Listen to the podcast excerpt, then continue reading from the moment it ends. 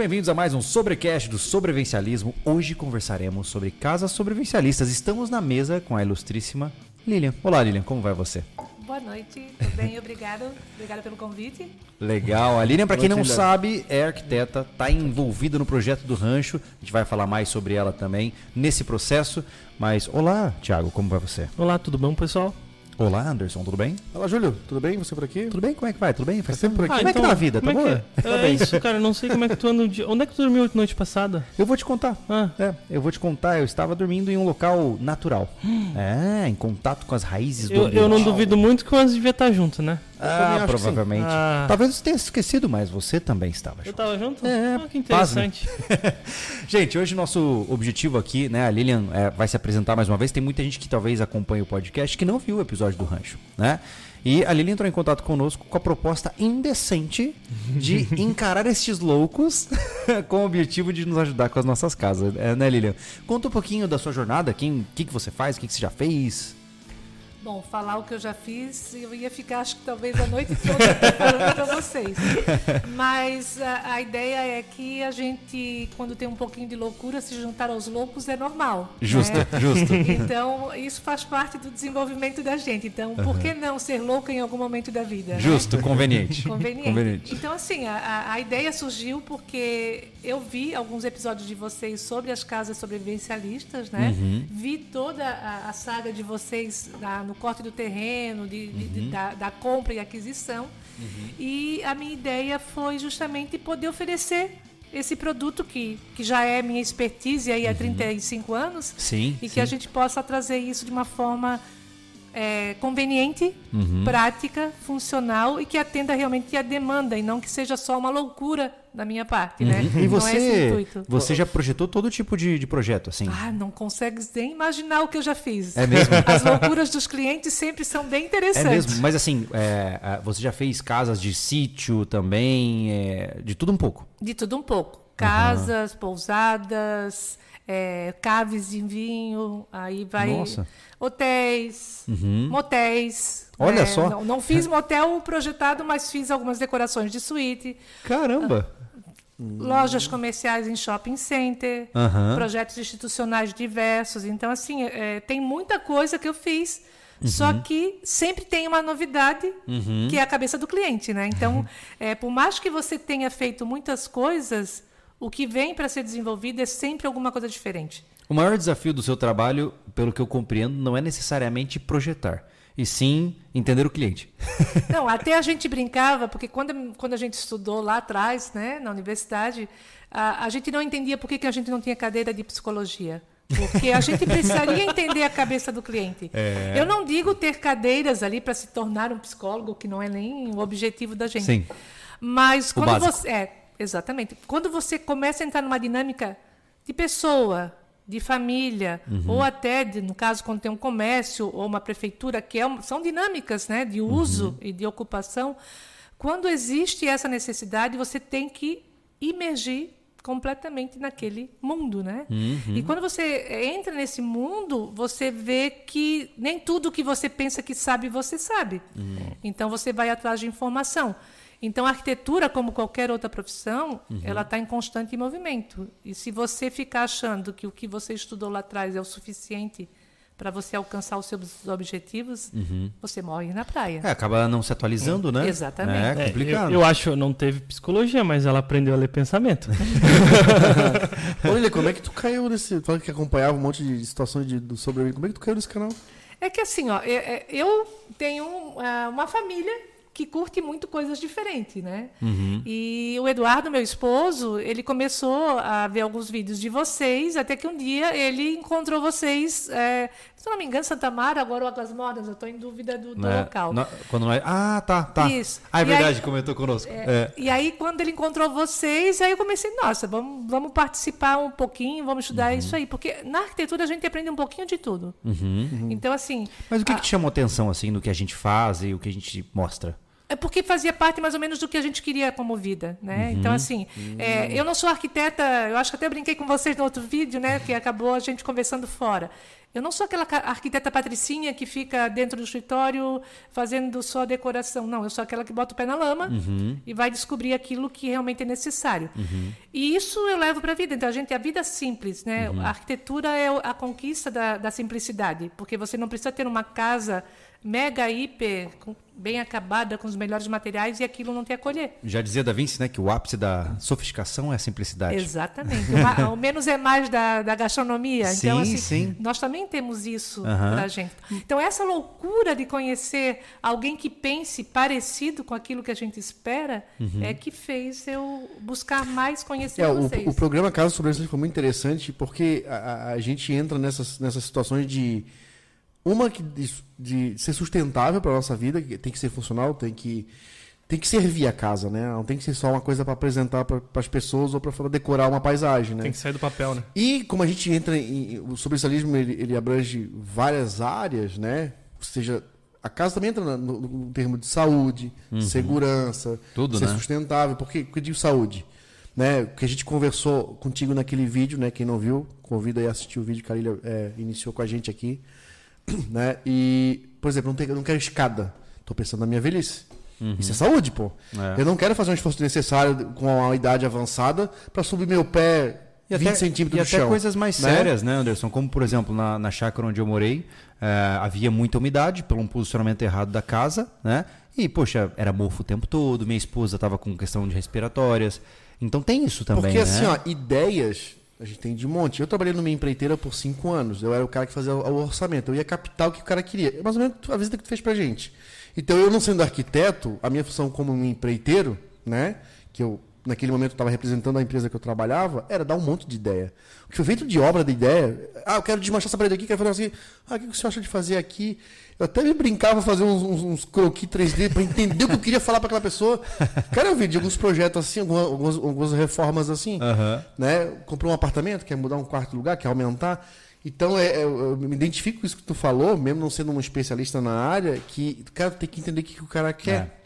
Né? Então, agora tá se consolidando o que tu viu aqui pra gente. E é legal isso, né? Que a gente tá se entendendo no que a gente quer lá, por exemplo, pro Rancho, que é a nossa realidade hoje, né? Considerando que nós temos uma média de 15 a 30 mil pessoas novas todo mês aqui no canal, muita gente não sabe, né? Talvez quem esteja ouvindo agora não sabe, mas nós tivemos uma série aqui no canal chamada Casas Sobrevivencialistas, onde nós convidamos a comunidade a projetar, né, casas diferentes com a premissa de casas serem resistentes a crises naturais ou sociais.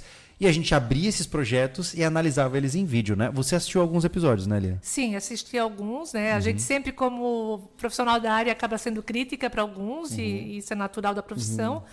Mas eu acho que as ideias são importantes para que você, junto com aquilo que você alcance e que busque, forme as ideias do que pode ser aproveitado de bom.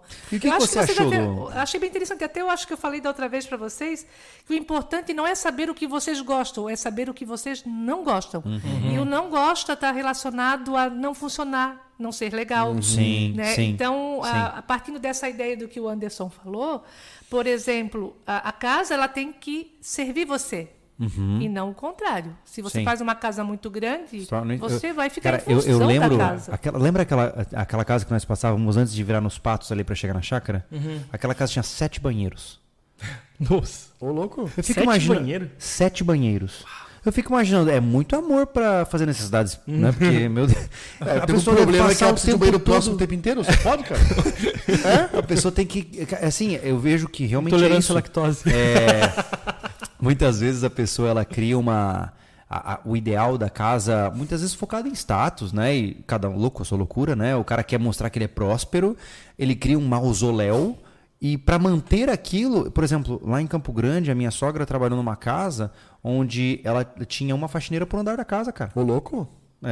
Uma pro térreo, uma pro primeiro andar, uma pro segundo andar. Tão grande que era. A casa era um monstro. 3 andares de casa. E pra um cara solteiro. 3 pisos de casa. Então você imagina, assim, é uma coisa de louco, né? Cara, e eu não consigo me ver num lugar desse, sabe? Na época de empreiteiro, eu visitei um triplex no centro da cidade aqui de Florianópolis que tinha 800 metros quadrados. Meu Deus. Quase 1.000 metros de casa, cara.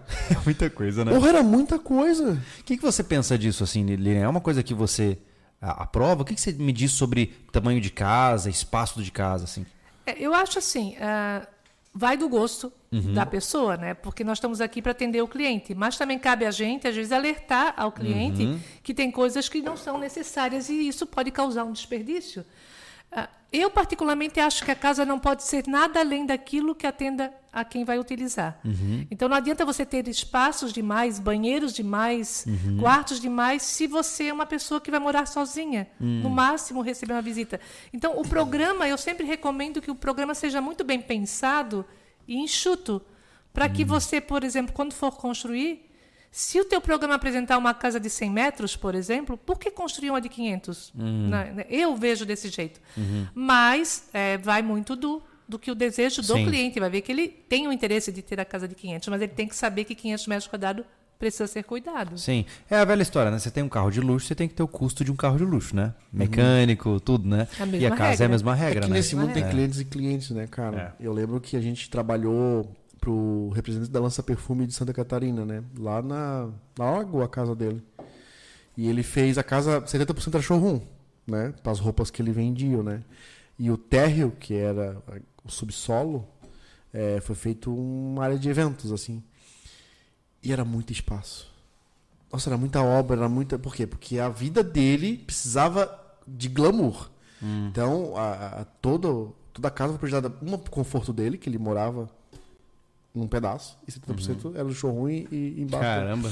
Então, assim, ó, eu visitei obras, assim, colossais, assim, de casas. Falei, meu Deus, pra que tanto espaço, cara?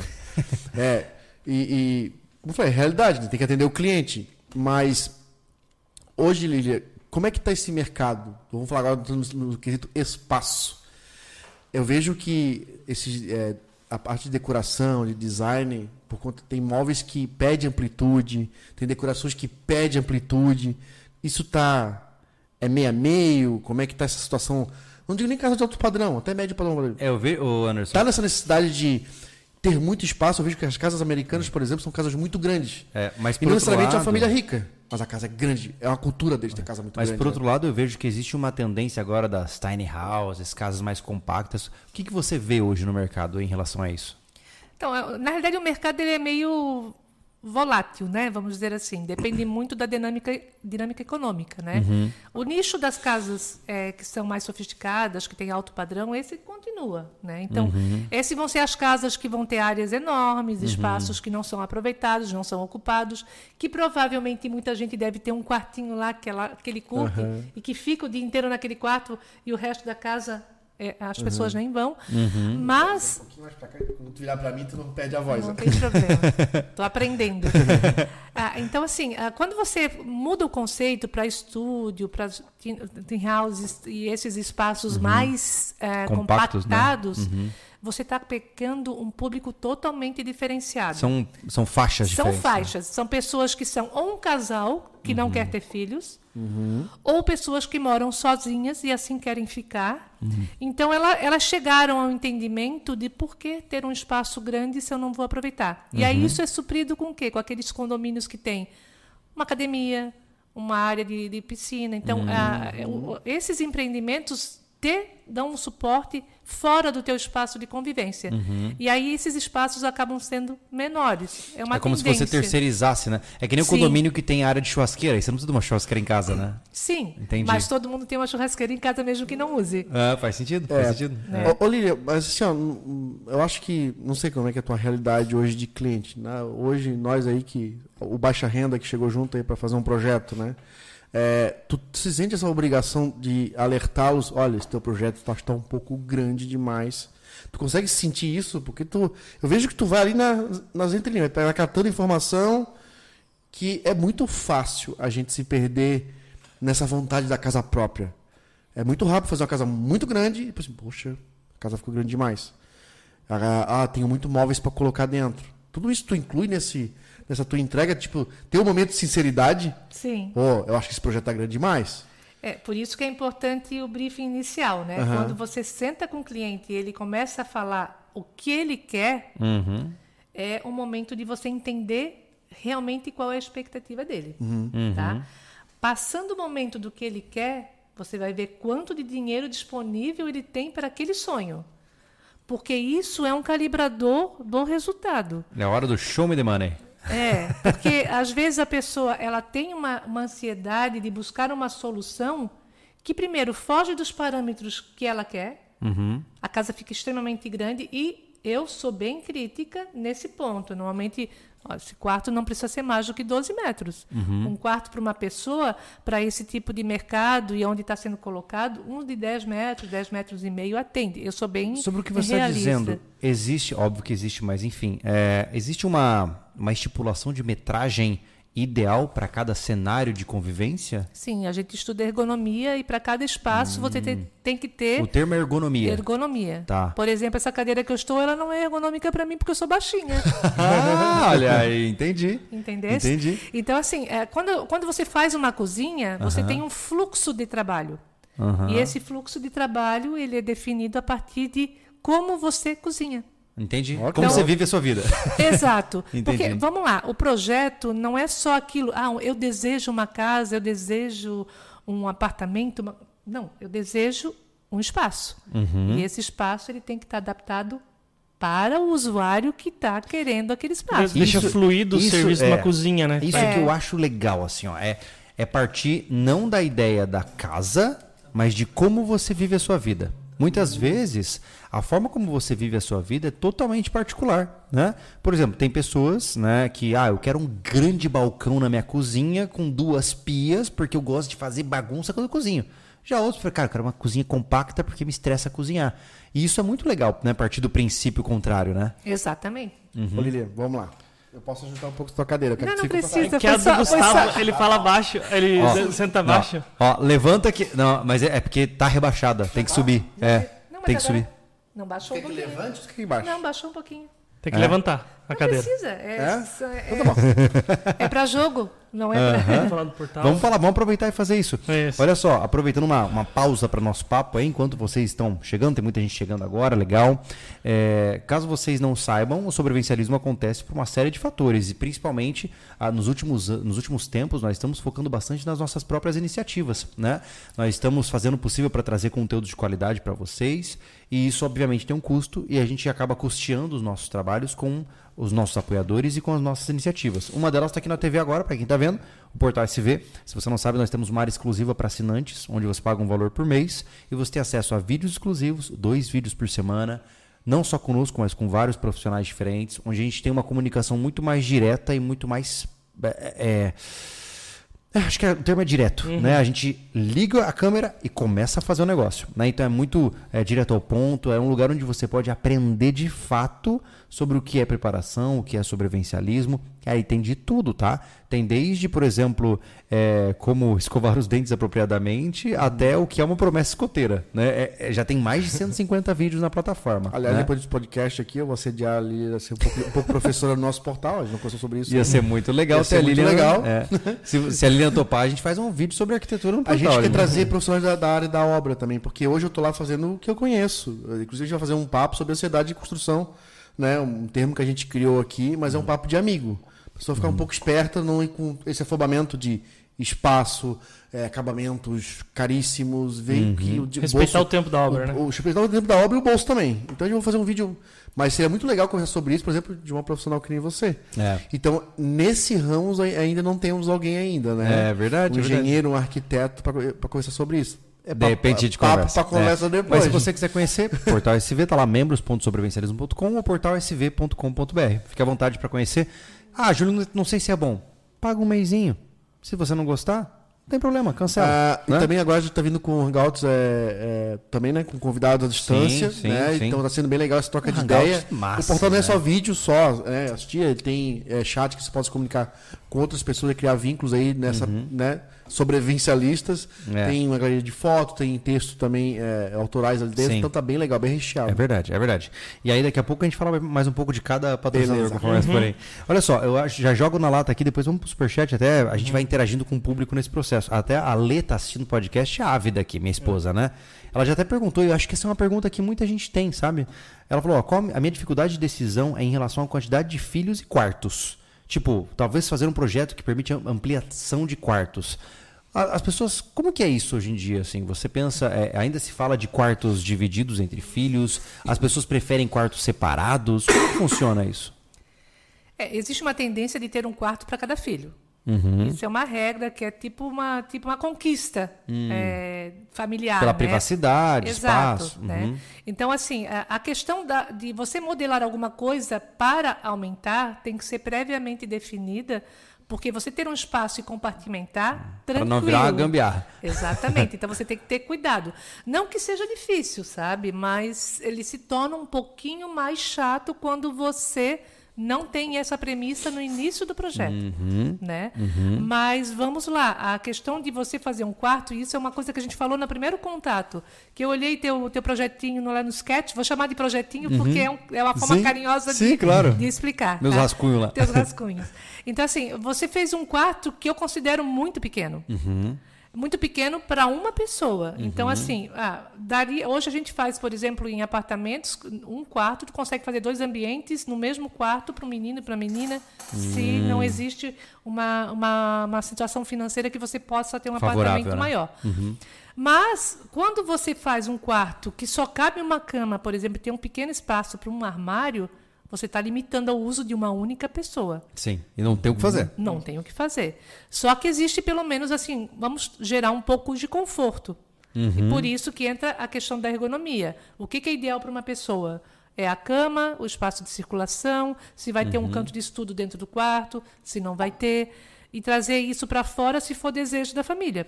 Então, a regra básica é o cara já meio que ter planejado. Que nem no meu caso, eu tenho a Luna, tenho a Helena, minhas 2 filhas, e a gente almeja um 3º filho. Ou seja, com essa realidade em mente, inicialmente eu quero 2 quartos.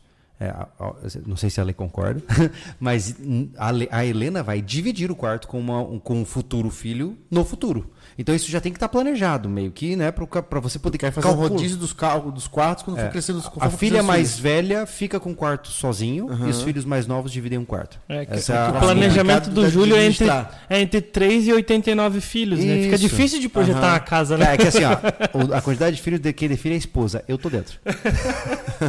Mas a recomendação nesse caso é ter um quarto que pelo menos atenda 2 pessoas confortavelmente. Entendi. Porque o quarto que atende 2 pessoas confortavelmente, ele pode se transformar em 4 se for um beliche. Faz sentido. Ok? Uhum. Então, assim, mas você tem espaço para 2 camas, uma boa circulação. Uhum. Então, esse critério de expansão através do mobiliário, tranquilo de fazer. Entendi. Mas tem que ter pelo menos uma base mínima inicial. Tem que ter espaço. O problema é que é complicado fazer projetos que possam ser ampliados ou subdivididos no futuro, porque a gente faz casa de alvenaria. Isso me levou a uma história que eu lembro de uma casa da minha tia minha, quando eu morava em Criciúma, era uma casa de madeira. A gente chegava lá, estava diferente a casa. Ela mudava todos os ambientes de dentro. Porque parede de madeira é mais fácil de fazer, né? Deslocar, né? Claro que a parede era feita por baixo do forro e acima do assoalho. Então não era o forro depois. O problema é tu fazer um quarto, por exemplo, que eu vou dividir agora, tem um menino e uma menina. Meu Deus. Aí você faz um quarto super grande, com 2 janelas, em um lugar onde já possa cortar uma porta numa passa elétrica nem hidráulica. É verdade. Então é bem complicado. Eu ainda acho o caminho certo para quem tem... Tu já tá definido 2 mulheres, e elas são próximas de idade, né? 4 para 5 anos, né? É ampliar beliche, é fazer um quarto maior. Com a gente foi assim, né? Quando a gente tinha... Éramos só em 3, né? E é tudo num quarto só. Um beliche e uma cama pra menina. Beliche, eu e mais o irmão mais novo. Entendi. E eu dividi quarto com a minha irmã até os, acho que 8 ou 9 anos, cara. Eu comentei aqui, né? Eu tive quarto junto com o meu irmão, principalmente, até eu sair de casa. É que nós tínhamos que atrapalhar dormir, né? Não é pra mais nada, né? Exato. Sim. É verdade. O pai quer que fizesse deveres na cozinha pra ele ver o que tá fazendo, né? Eu ainda concordo com essa concepção. Eu, por exemplo, não tenho interesse em colocar uma área de estudos dentro do quarto da minha filha. Ela vai ter uma área de estudos na sala, né? Porque então, quarto... tipo um mini escritório na sala onde a família toda se reúne. Quarto é para dormir, ponto. Não é para computador. Eu adolescente tive computador no quarto, é terrível. É a tentação do seu lado. Eu atendi o negócio, eu adotei um método do Júlio que assim, eu consegui tirar isso depois de anos, assim, a TV do quarto, sabe? É uma maravilha. É terrível, é terrível. É na sala. E ponto. É isso aí. Mas me diga aí, o que nós temos de superchats? Superchats, vamos lá. Deixa eu só tentar ver aqui. O Guia de Armas mandou boa noite, fantasminhas. Boa noite, tudo bem? O Carlos mandou sem mensagem. E o Iago Palmieri, ele falou, entrei em contato pelo WhatsApp da loja. Temos fábrica de casa pré-moldada de concreto, que geralmente são construídas e acabadas em 30 dias. Uhum. É 40% mais econômico que casas de alvenaria convencional. Seria interessante para o conceito de vocês. Iago, aí, legal você falar isso, né? No momento, a gente pode chegar na questão do tempo também, né? Com esse assunto, importante, né? O seguinte, Iago, eu não conheço ainda o seu trabalho de maneira nenhuma, o que eu vou falar. Nada de concreto. O quê? É isso, né? É. Então, o que eu ia me referenciar aqui é que a proposta que nós queremos criar no rancho, ela tem que ornar esteticamente com o ambiente. Né? Então, quanto menos concreto a gente... Até os blocos que a gente está fazendo da oficina agora, a gente vai dar um jeito de camuflar a cor de concreto, porque a gente quer tudo mais bonito possível, natural possível. Eu já pensei a mudança ali, sabia? Assim, ó, para ornar isso. Uhum. Né? Como é que eu vou contornar isso? Como a gente decidiu fazer a laje reta e a gente vai inclinar um trechinho para poder pegar a mesma inclinação do telhado que já está feito... Uhum. Esse acabamento vamos fazer de madeira. Da mesma madeira do fundo. Boa. Uhum. E aí ele fica tudo ornado. Mas o... só fazer mais uma pontuação sobre, por exemplo, para ornar, né? Não queremos tanto concreto. Uhum. Aí onde entram nossas varandas. Sim. E beirais de telhado com madeira. É verdade. E aí quebra a alvenaria, né, cara? Mas, Iago, legal, cara. A gente recebe muita mensagem, né? Então a gente tá vendo o que a gente consegue atender, né? Mas vai ser legal conhecer o seu trabalho. Se você puder depois explicar se você tem um site, um Instagram, joga no chat mesmo pra gente poder dar uma olhadinha também. Eu vou adiantar um negócio que a gente fez no vídeo que a gente gravou ontem, Lilian. Olha só, a gente lançou pra quem quiser entrar com um projeto de uma cabana modelo lá no rancho. Vamos fazer isso aqui ao vivo agora, cara. Tem empresas que constroem lugares de modelos, né? Uhum. Então, se quiser, a gente constrói uma série à parte com essa empresa, de toda a montagem dessa cabana. Só que eu falei assim, ó, a gente falou, deixou claro, é uma cabana de Airbnb, foto de Instagram. Uhum. Que tem que ser bonita, aconchegante, que combine com a natureza, como você vê nesses anúncios, né? Então a gente abriu isso e abre aqui no podcast. Se tem uma empresa que trabalha com casa, mas não é kit de casa, tá? É uma cabaninha bonita. É. Desculpa te interromper, eu só atravessei a minha linha de raciocínio aqui. Eu só pensei numa coisa que seria legal a gente antecipar com a Lilian que está aqui. Uhum. O Lilian, você sente que a pressa muitas vezes está presente nos seus clientes? Eu digo isso porque assim, ó, ele falou o argumento, né, de ficar pronto rápido. 30 dias, né? E assim, ó, eu digo, não é com demérito, mas isso não, para mim não é argumento de compra. Se eu estou construindo uma casa que eu vou morar idealmente até o dia da minha morte, eu não tenho pressa para ela fazer em um ano, entendeu? Eu posso esperar. Né? Se é para fazer bem feito ou para fazer ela de uma forma extremamente robusta, eu espero 2 anos para minha casa estar pronta, né? Uhum. Hoje, como é que é assim? Você vê essa ansiedade transferida em eu quero a casa pronta amanhã? Ah, com certeza, quem é que não quer? Uhum. Mas assim, ó, existe a maturação, né? Existe o entendimento do cliente que, para você chegar no seu objetivo, que é a casa dos seus sonhos, do jeito que você espera, você tem um tempo para guardar. Uhum. E não é só o tempo do projeto, é o tempo da construção. Uhum. E no meio dos dois, o tempo da aprovação. Uhum. Então, nós temos aí um período que a gente tem que controlar a ansiedade, que é absolutamente natural. Né? É difícil o cliente que chega para ti e diz assim, vamos fazer um projeto de uma casa... Eu só quero começar a casa daqui uns 2, 3 anos, sabe? Para poder ter tempo de eu construir. Muito raro. Uhum. A pessoa quer começar quando você não terminou nem o projeto. Está só no estudo. Sim, isso é muito comum acontecer. Que nem eu, como a gente puxou antes do podcast, é legal trazer aqui depois. Eu, por mim, já estava morando de barraca no rancho. Né? Se eu fosse solteiro, eu estava lá. Né? Mas a questão eu entendo, só que assim, por outro lado, eu sou muito preocupado com... Não que os projetos rápidos não sejam robustos, mas sou muito preocupado com seguir o que todo mundo na região está fazendo, sabe? Por exemplo, nada contra obras rápidas, mas se todo mundo na região faz alvenaria convencional, isso funciona e as gerações é construído assim, eu quero fazer igual, porque se deu certo para eles, provavelmente vai dar certo para mim. Então, eu fico um pouco preocupado, sabe? De muitas vezes o cara querer se antecipar, eu vou fazer rápido. Eu lembro quando a gente fez o container, Anderson, e a gente, pô, legal, você fez a caixa do... Você comprou um container, você tem uma casa? Não, tem uma lata de sardinha, né? E se for para pensar, o trabalho para torná-la em uma moradia minimamente viável é enorme. É enorme, né? Então não é tão rápido quanto parece, né, cara? Não. Não é. Bom, a gente foi lá visitar o Thiago lá, Itajaí Containers, foi onde comprou o nosso container. Uma coisa é termos uma empresa especializada que monta aquilo em série, eles conseguem montar rápido. né? Outra coisa, a gente é um cara que pega e vai fazer um projeto próprio, contratar uma pessoa, um serralheiro. Agora contrata um cara da madeira. Agora contrata um cara... Né? Não é tão legal assim, sai caro isso. Né? Eu hoje não vejo viável fazer casa container. Não, no momento já está passando a moda já, assim, ó. Uhum. Eu não vejo onde tem que ter vantagem nisso. É só o agregado diferente. Você já fez algum projeto com container, Lilian? Já. É? Já fiz. Como é que foi a sua experiência? O projeto não aconteceu executivamente, tá? Só o projeto desenhado, desenvolvido para o cliente, né? Sim. Na realidade, foi feito um projeto de 2 sobrados, uma região com essa característica, e a pessoa fazia terapias naturais. Então, os 2 módulos de containers que foram feitos no fundo da residência, mas com acesso totalmente independente... Era uma clínica. Era uma clínica de atendimento terapêutico. Entendi. Então, nós tínhamos um terreno urbano, 2 casas e uma clínica com acesso totalmente independente. Entendi. Baseado no container. Se não fosse container, não seria o que eles gostariam, porque foi um dos quesitos do projeto. Eles é que apontaram. O que eu acho legal do que gosta da ideia, né? É assim, ó, nada leva aquilo. É verdade. Nesse ponto, para mim, é irrevogável, assim, ó. Só um furacão F5 vai levar, ele vai embora. Um container ancorado no chão, não sai. Isso aí não tem... Se a pessoa pega com essa premissa, é uma caixa que o vento não vai levar, top. É que ainda no rancho, cara, se cair árvore em cima, a gente não morre lá dentro. Não vai acontecer nada. É porque o entendimento, por exemplo, desse cliente, que talvez vocês também tenham, vocês levam para onde vocês quiserem. Então, por exemplo, como eles não sabiam se iam ficar ali naquela casa, porque a casa foi projetada para depois os filhos morarem, eles queriam... Por exemplo, remover e levar para outro lugar. Muitas vezes o cara alugou ou arrendou um terreno e ele não sabe se vai eventualmente ficar por ali. E ele constrói uma casa semi-móvel como um container, legal.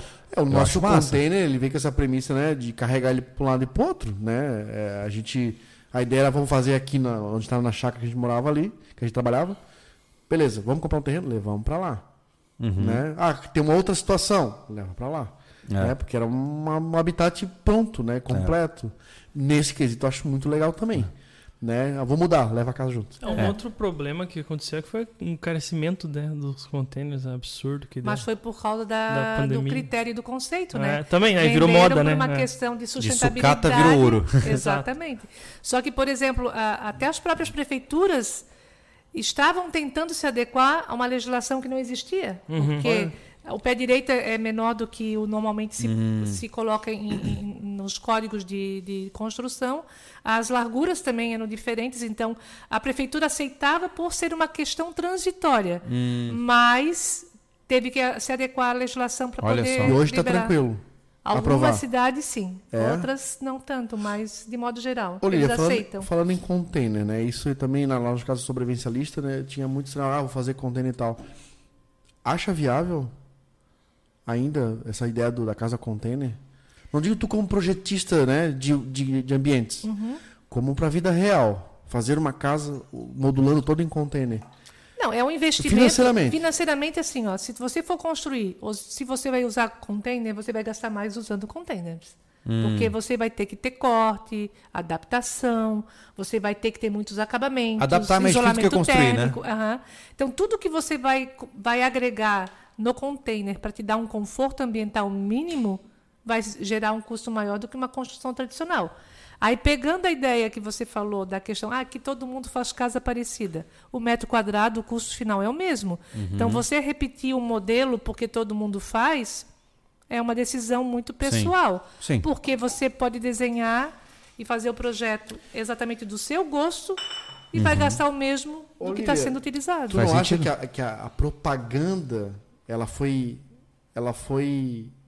aveludada para vender? Porque a concepção de obra rápida, não tem nada rápido. Ninguém mora num container sem isolar ele. Ninguém aguenta. Nem de dia, nem de noite. Acho que é rápida quando o cara compra o container já com a parte térmica já feita, né? Sim, o modelo Riffel, né? Que é aquele que já vem com tratamento térmico. Não, eu digo as empresas que já vendem a casa pronta, sabe? Aquelas kitnets, container e tal. Não, o cara comprou um container, como a gente fez, um container cru para fazer uma casa porque já está pronta. Não está pronta. Mas agora vou lançar um desafio para vocês. Vocês entrarem em contato com alguma empresa que ofereceu um container pronto por menos de 90 dias? Não lembro. Pois não lembro. Porque... Vocês não acham 90 dias um prazo extremamente longo para uma casa... Rápido. Ô, louco? Pois é. Sim, 3 meses. Agora, o mais interessante disso é que a gente teve um orçamento de 50 mil reais para fazer o container. E quando a gente botou no papel, isso que a gente fez parceria, uhum. aquecedor solar a gente fez parceria e tal.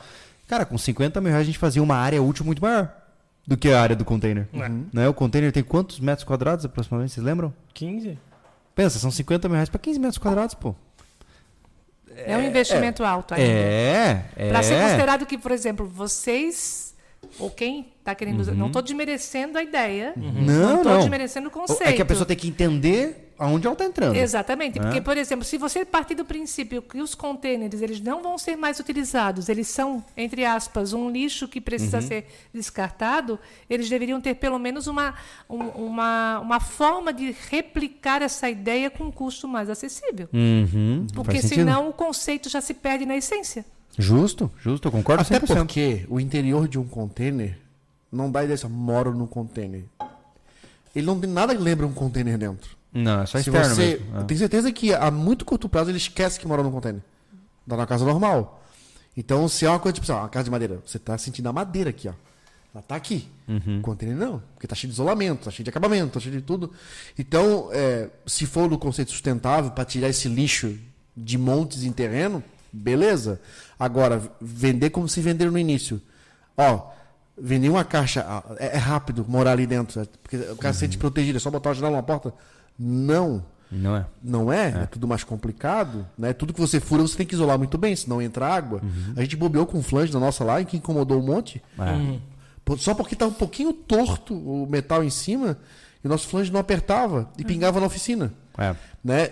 Ainda bem que foi só até na oficina, hoje, né? Assim, ó, nunca deu um problema com elétrica do que eu fiz. Deu de fora. A gente sentiu um choquezinho porque eu fiz uma luz, a ligação dos refletores em volta, ia ser aquilo. Vou me iluminar para filmar. Ficou. Então, as emendas de filme deu uma encostadinha, a gente sentiu um pequeno choquezinho, mas não foi da elétrica interna. Que tá tudo tubulado, né? Mas agora eu vou pular pro lado contrário da história. Saímos de obras rápidas e vamos para uma coisa que a gente no canal recebe em tonelada. Bioconstrução. Legal. Ou seja, a gente saiu da velocidade e a gente entrou na premissa de faça você mesmo com a terra do teu terreno. Né? Claro que bioconstrução tem de tudo, né? Hiperadobe, tem lá um monte de coisa, né? E o pessoal fala muito sobre o tal do tijolo ecológico pra gente, né? Você já lidou com alguém que encarou uma bioconstrução ou algo do tipo? Não diretamente, uhum. Mas o mais importante do processo é você descobrir se o teu barro, do teu entorno, é exatamente o que você consegue para desenvolver o teu tijolo ecológico. Porque não é qualquer terra que serve. Não, você tem que ter uma terra que tenha uma certa aderência e que consiga fazer uma massa que possa dar compactação suficiente uhum. para que ela tenha rigidez. Uhum. Se você tem uma terra que não dá essa compactação, você vai ter um material que vai degradar com o tempo. Esfarelento, né? Exatamente. Uhum. Então, a mina produtora daquela área de barro, né? Ela tem que ser uma mina boa. Senão o teu conceito de bioconstrução ele vai para o espaço, porque você vai ter que puxar o barro de algum lugar. O problema é que estão vendendo um negócio quando tu compra uma máquina, tu usa o próprio barro do teu terreno. E aí, sim. A barra é bom? Me incomoda essa questão de bioconstrução. O que é bioconstrução? Por que é bioconstrução? Tá ligado? É só o processo de que... É só para vender. É o marketing é perfeito. Para mim é igual alimento orgânico. Cara. Se você comer um alimento não orgânico, você morre. Né? E tipo assim, eu ouço muito falar sobre, e eu não sou contra, tá ligado? Uhum. Assim, o sobrevivencialista tem que fazer casa de hiperadobe, porque é o mais sustentável. Tipo, não, depende muito de como é construído. A casa de alvenaria fica mais sustentável do que a de barro. O problema é que o Brasil, que eu vejo, que o Brasil não está preparado para mudanças no jeito de construir. Tem jeito que é um tijolo diferenciado, onde o pedreiro que vai fazer não sabe trabalhar com ele. O que você diz sobre isso, Lilian? Assim, olha, estilos de construção no Brasil, eles são bastante estáticos, que nem o Anderson fala? Sim, nós temos assim um roteiro meio programado para a construção convencional, que originalmente era em tijolo maciço, passou para tijolo vazado e hoje temos o bloco que entrou nesse nicho, né? Mas a bioconstrução, por exemplo, ela só é interessante quando você tem o seu entorno e você usa o seu entorno como a ferramenta para te trazer um material suficiente para você produzir. Porque você não pode deixar rastro de destruição. Tá, mas você vai achar mão de obra para isso? Não. Porque se você começa a botar uma mão de obra especializada, você já está fugindo da bioarquitetura ou da sustentabilidade que se propõe. Ou seja, eu tenho que fazer sozinho, praticamente. Sim, né? Porque senão tu vai perdendo a essência. É isso que eu falo. O cara faz a parede de biotijolo, vou botar biotijolo. E aí ele bota a madeira em cima e passa óleo queimado. Sim. Ou vem, no final, não gostei, vou chamar um gesseiro para botar uma parede aqui para esconder. Aí... Ó, se você faz paredes de tijolo biológico... Ecológico. Ecológico. E você já passou gimo, cupim na sua madeira, você já não tem nada para proteger a natureza. Mas você tá tudo errado. Tem que deixar o cupim trabalhar questão, lá e morrer. Eu acho que... E comer a casa. Sim, existe o argumento ambiental, mas eu acho que o argumento do custo é muito forte. E o que eu percebo, isso eu pesquisei porque assim, eu realmente cogitei a possibilidade, sabe? De, pô, será que eu encaro uma dessa, né? Mas o que eu percebi? O tempo que eu levo para construir uma obra dentro dos preceitos de bioconstrução, ele é tão grande que eu poderia usar esse tempo que eu ficaria lá amassando barro para ganhar mais dinheiro e fazer uma obra convencional. Sabe, é isso que eu percebi na prática. Que vai impactar menos ainda no meio ambiente que assim, que a bioconstrução. Tu pensou nisso, mas tu não pensou que o tijolo, aquele tijolo que a gente até recebeu um ali, né? Tinha um tijolo ecológico. Ele é pra uma casa de tijolo à vista, pô. E tu quer tijolo à parede na tua casa? Tu não pensou na época, né? Já tinha esquecido esse papo de pensar. Sim. Por isso, cara, são casas como tijolo à vista, né, Lilian? Vamos lá, nós temos algumas argamassas que podem ser utilizadas com uma fonte direta, né, uma mina próxima, que tu possa fazer ali um adobe ou algum tipo de isolamento. Mas ela é uma casa que não vai estar dentro do padrão, por exemplo, sobrevivencialista. É uma casa que vai estar mais vulnerável, não vai ter tanta segurança, né? E o conceito ele não pode se perder. Ele tem que ser mantido, porque senão você está indo contra aquilo que você inicialmente pensou. Aí rebocar uma parede que você fez um tijolo... ecológico, com todo carinho e atenção, o tijolo ficou maravilhoso, tem até a marca da minha digital que eu quero preservar, você está perdendo isso. Sim. E isso daí, onde é que está a tua essência nesse conjunto?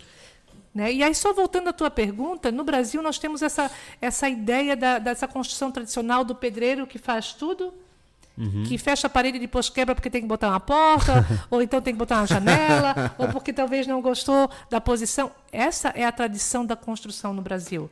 É errada? Não. Só que ela evoluiu.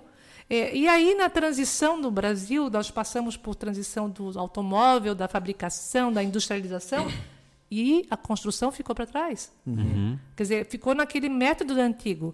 Aí vem algumas tecnologias, como o Steel Frame, tem o sistema agora do ICF, frame, né? Tem vários sistemas aí também. Então, assim, quando chegam essas tecnologias, o pedreiro, opa, e agora como é que eu vou ficar? Porque ele não sabe mexer, ele não sabe montar. E a empresa que monta e que dá garantia, e que dá depois a manutenção, tu vai ficar refém dela por um tempo, porque é só ela que fica fazendo. O que me assusta é a manutenção. Sim, porque é só essa empresa que faz. Construir, beleza. E daqui 15 anos, se dá um problema em alguma parte lá, e aí, de repente, não tem mais empresa que trabalha com isso no meu estado. Isso é um perigo. Bicho pegou? Fora a brecha que dá, o que acontece? Eu sou muito conservador em relação a isso, sabe? Não, mas hoje em dia, o problema, eu acho que o problema é a falta de atualização na mão de obra. Sim, com certeza. Sim. O problema não é a técnica, é o cenário. É o cenário. Esse dia eu estava gravando com o Anderson, eu falei para ele, 15 anos atrás, mais ou menos, 15 anos atrás, gesso acartonado, drywall, dentro, interno. Era difícil um cara que sabia fazer. Quem que era os bambambam? O cara que trabalhou nos Estados Unidos e veio pra cá. Entendeu? Tipo, e assim, eram poucos. Aí a gente tinha que buscar gente do Paraná. Tu pensa, a gente terminou o Iguatemi lá com gente de São Paulo, Paraná, pouquíssimo de Santa Catarina. A questão de reboco de gesso. A gente tem que buscar gente do Nordeste pra trabalhar aqui, porque não tem mão de obra aqui. Então, encarece, não tem gente que faça. Aí vem os caras que falam, vou tentar fazer isso aqui de uma vez. Ele não tenta aprender de uma maneira certa. Só mete o louco. Steel frame... gesso, ou drywall que seja, o cara vai lá e faz qualquer coisa.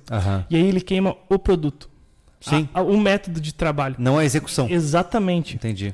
O cara que faz a casa, que é o sonho dele, por exemplo, de gesso, que seja, o gesso trinca todo, ele diz que o gesso não presta. Porque ele não vai fazer outra casa, ele não é um construtor. Sim, faz sentido. Entendeu? Ele nunca mais vai repetir isso aí. É porque a tecnologia chega, mas como é que é? Fugiu o nome agora. A mão de obra? Como é que chama o cara? Aprender? Qualificação. A qualificação não chega junto, pô. Não. Então lança um produto, mas não lança, olha, Pessoal, para você fazer isso, você tem que ter... É para dirigir casa, você tem que ter carteira? Você tem carteira para fazer casa de steel frame? Não. Mas é por isso que eu te falo, Anderson, aqui, eu admiro quem embarca na jornada. Porque, cara, eu não tenho dinheiro suficiente para errar. Entendeu? Eu não vou... Cara, eu não aposto em tecnologia nova. Não aposto, porque eu não tenho como reconstruir minha casa se eu escolher errado. Entendeu? Então, o que funciona? A alvenaria tradicional é menos eficiente em vários aspectos? É. Mas funciona. Funciona. E eu chamo qualquer um para arrumar, sabe? Então, eu sou muito conservador em termos de construção nesse sentido. Porque eu não quero correr o risco de querer inovar e pagar o preço da inovação. Porque nem sempre a inovação funciona. Né? Não pela tecnologia, mas pela execução. Né? E nós temos um outro agravante que, falta qualificação. O mercado que é dominado pela mão de obra tradicional, ela repele os sistemas novos. Né?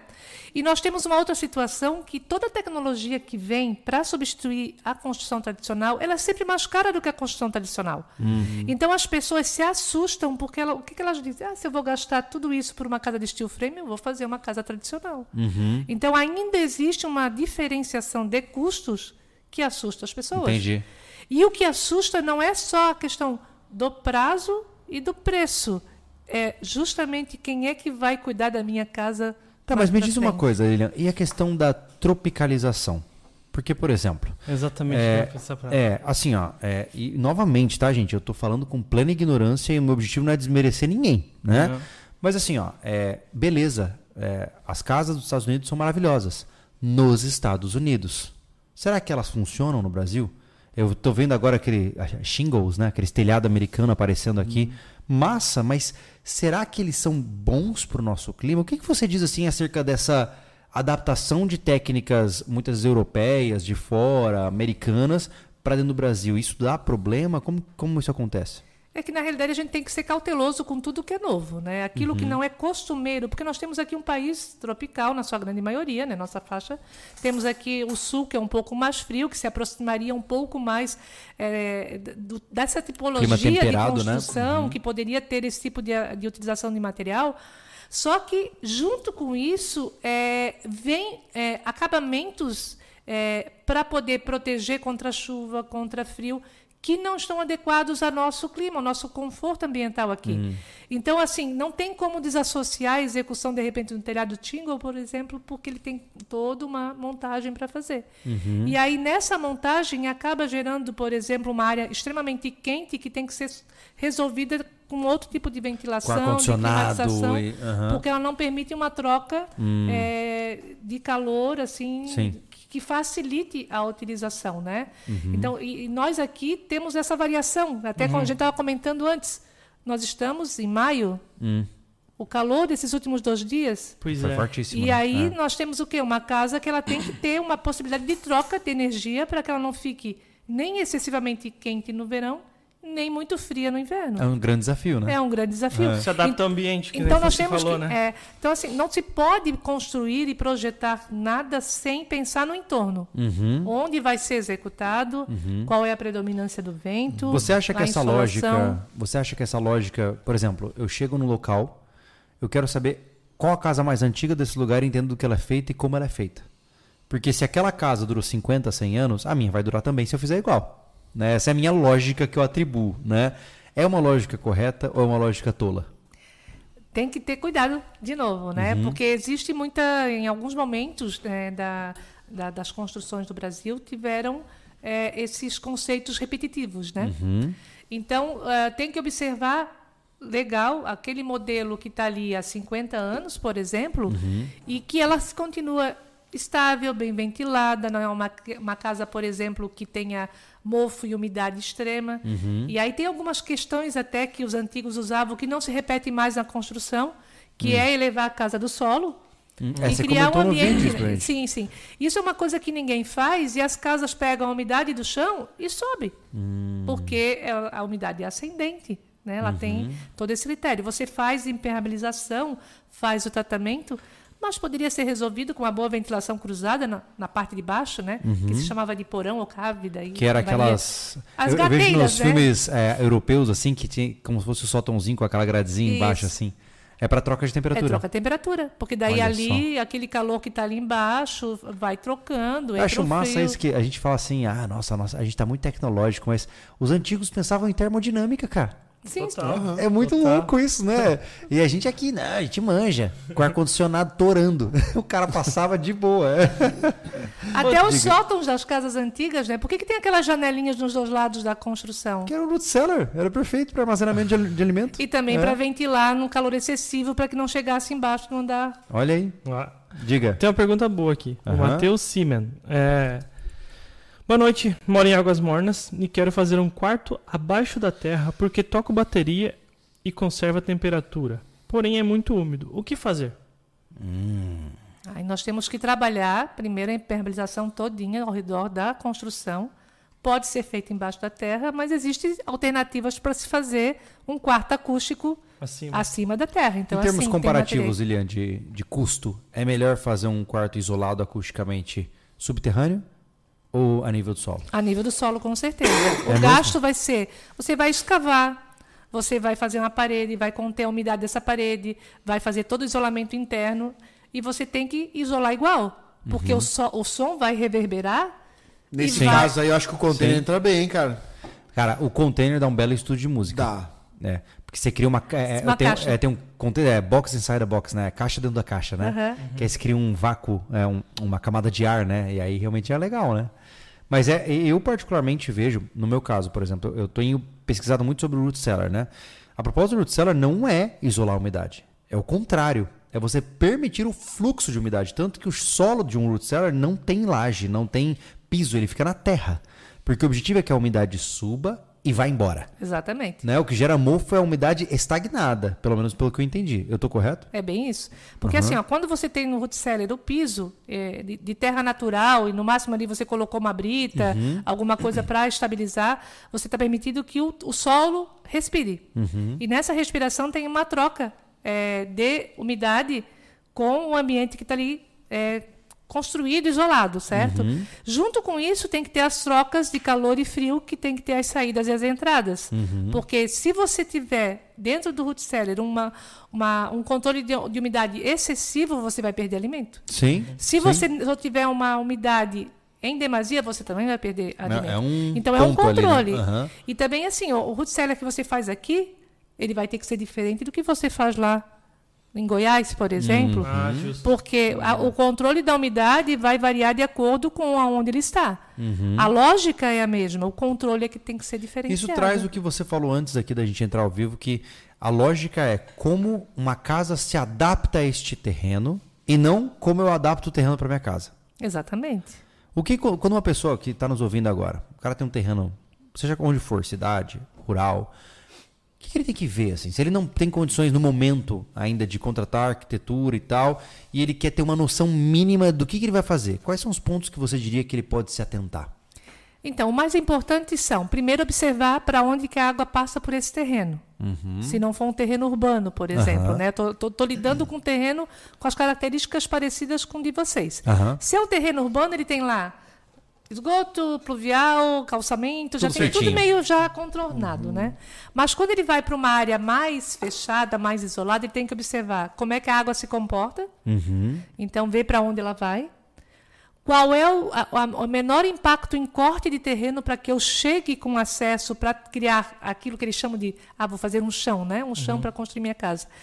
Essa intervenção no terreno tem que ser a mínima possível, porque quanto mais você mexe no terreno, mais caminho para a água você está dando.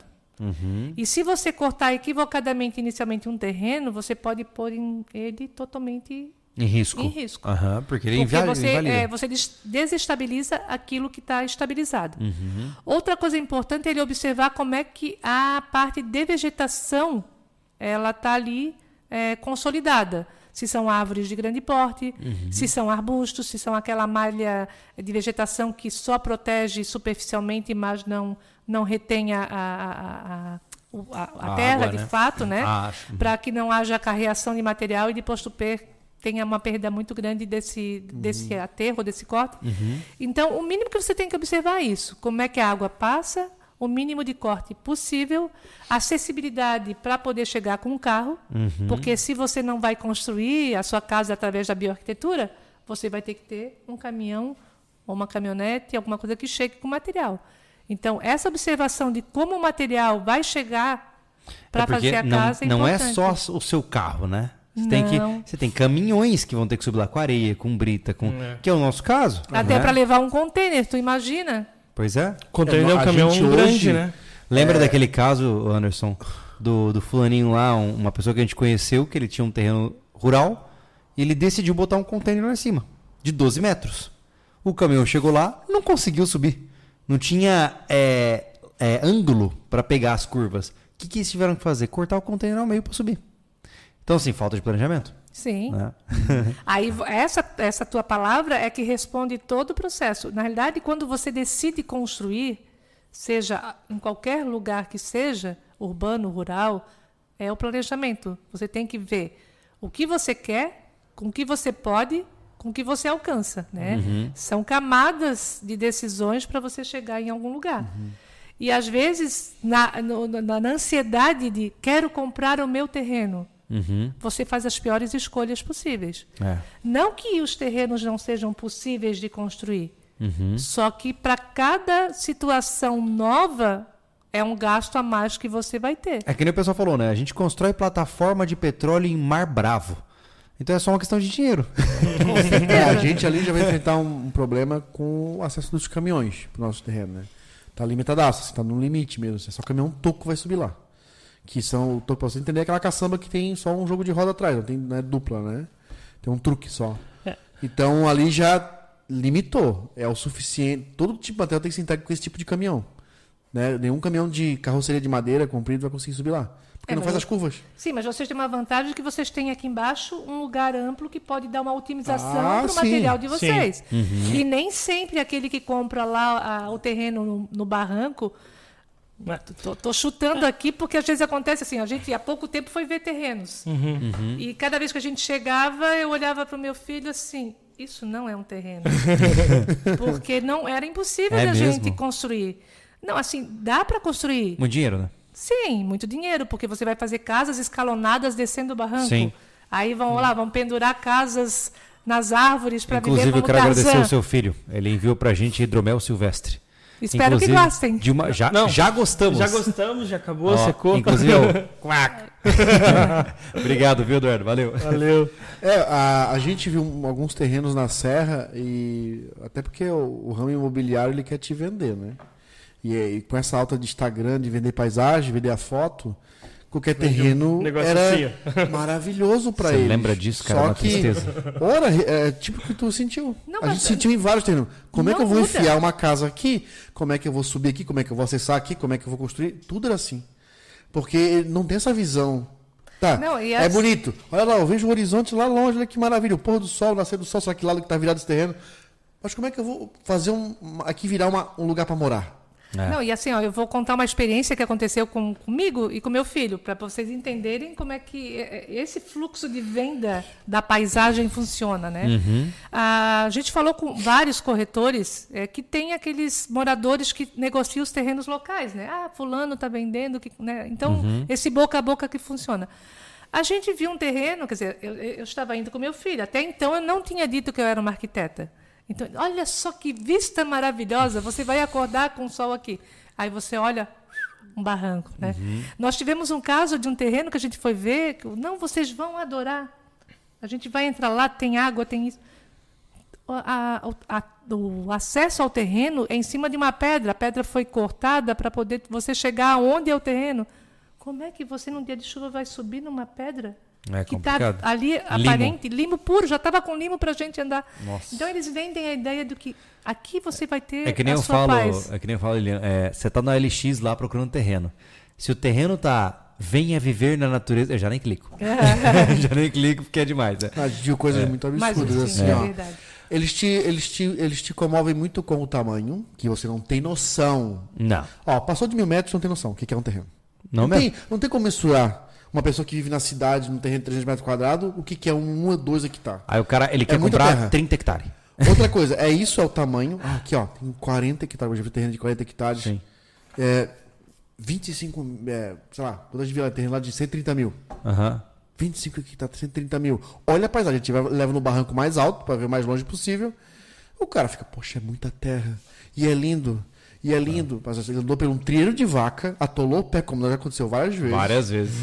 Teve um terreno, pulou uma vala para ver, e o nosso amigo que comprou com a gente machucou o tornozelo. É. Pra tu ver, tinha tanta coisa para enfrentar, para chegar até o tal do platô que ele apresentou, porque ele, ó, aqui dá uma casa muito legal. Tá, mas eu...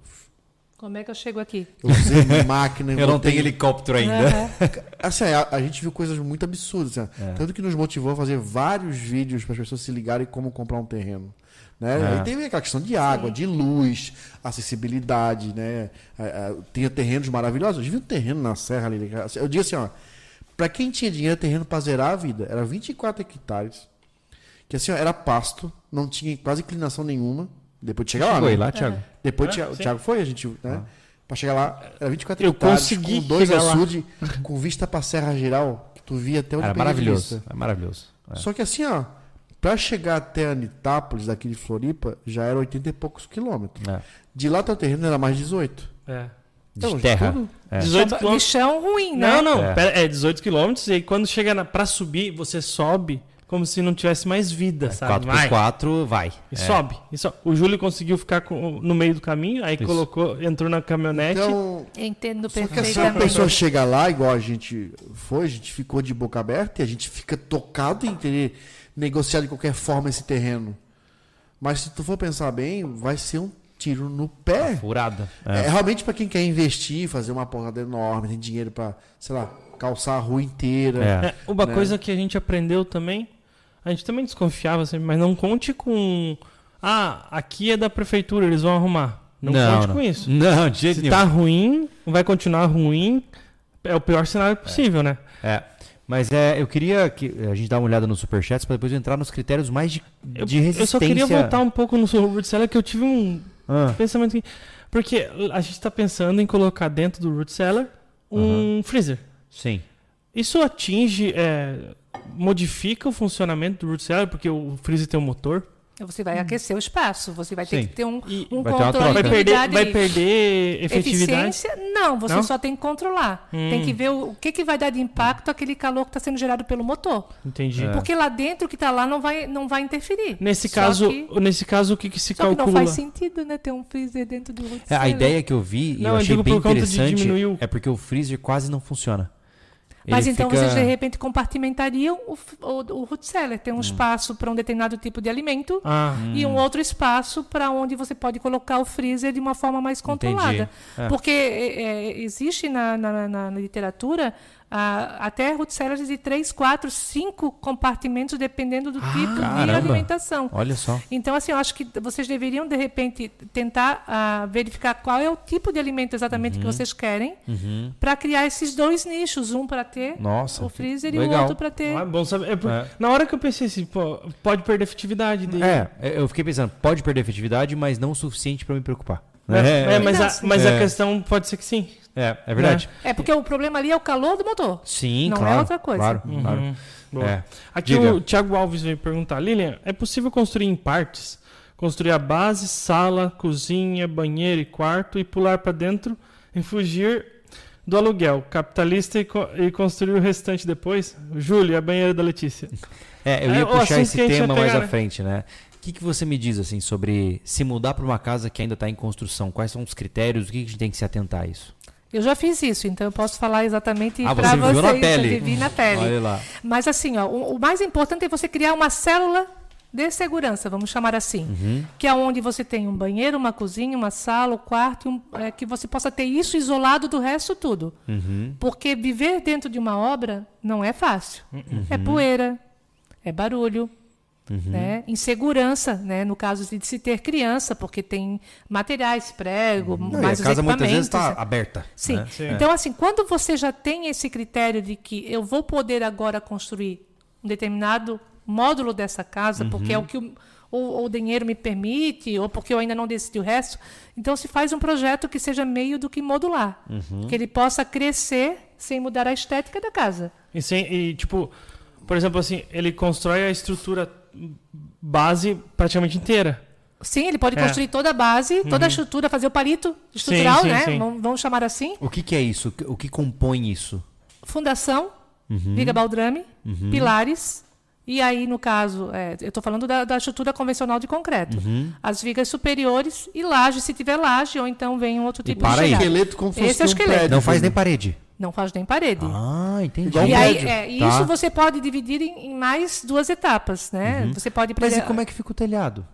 Não, o telhado você pode entrar depois. Não, porque, por exemplo, é possível fazer metade do telhado para ficar na parte telhada e depois do telhado... Sim, vamos lá. Você tem que... Por isso que é importante, por exemplo, você definir o seu projeto.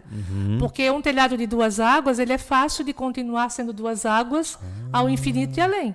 Entendi. Agora, se você faz quatro águas, você vai ter que desmontar aquela água para poder fazer a nova. Mas para a saúde do projeto, essa obra feita em etapas de construção, dá algum problema?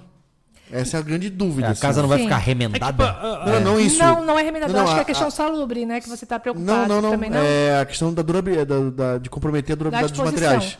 É, tipo, o bloco tá sem concreto, tá pegando chuva. Sim. A coluna tá sem reboco. Não. Chuva. Vamos lá. Quando a gente fala de montar a estrutura finalizada. Então, vou supor que você faz a primeira etapa, a fundação. 100% finalizada com as esperas de ferro.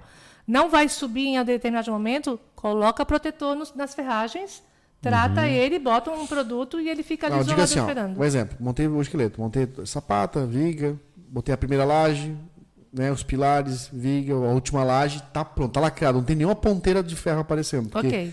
Já fiz toda a estrutura da casa, eu só vou subir parede. Certo. Aí eu subo só dois ambientes, a cozinha, o banheiro e um quarto. Eu não fechei os outros, tá? Esse material sendo exposto, não revestindo essa coluna com acabamento final de reboco, chapisco, reboco e pintura, qual o comprometimento que essa estrutura vai ter por estar exposta por um determinado tempo? O mais importante é que ela esteja pronta, né? Concretada, a ferragem sem aparecer. Tá. Não, está concretado. Não tem problema. Não, está tudo pronto, está o esqueleto pronto. Vamos lá. Eu só decido qual ambiente eu vou fechar de tijolo e acabar dentro para me morar, para chegar nesse conceito que o Júlio começou aqui. Nós temos um tempo aí para cobrir e fechar isso. Mas isso assim, então, assim, normalmente a gente não passa além de 10 anos.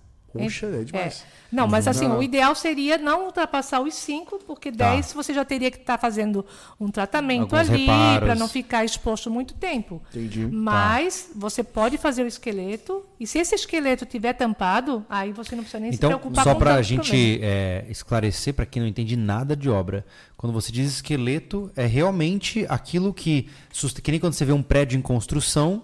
É a estrutura. Porque... Pelo que eu entendo, me corrija se eu estiver errado, tenho dificuldade de lembrar. Colunas são aquelas que ficam de pé. Sim, tudo que é vertical é coluna. Vigas são laterais. Tudo que é horizontal, tudo que está deitado é viga. Então, fundação é aquilo que faz a sustentação da estrutura no solo. Isso, o teu sapato, por exemplo. Então, se eu fizer a fundação, colunas e vigas, eu já posso começar... Laje. Eu preciso fazer a laje também. Elas entram juntas. Né? Ela tem que ser feita.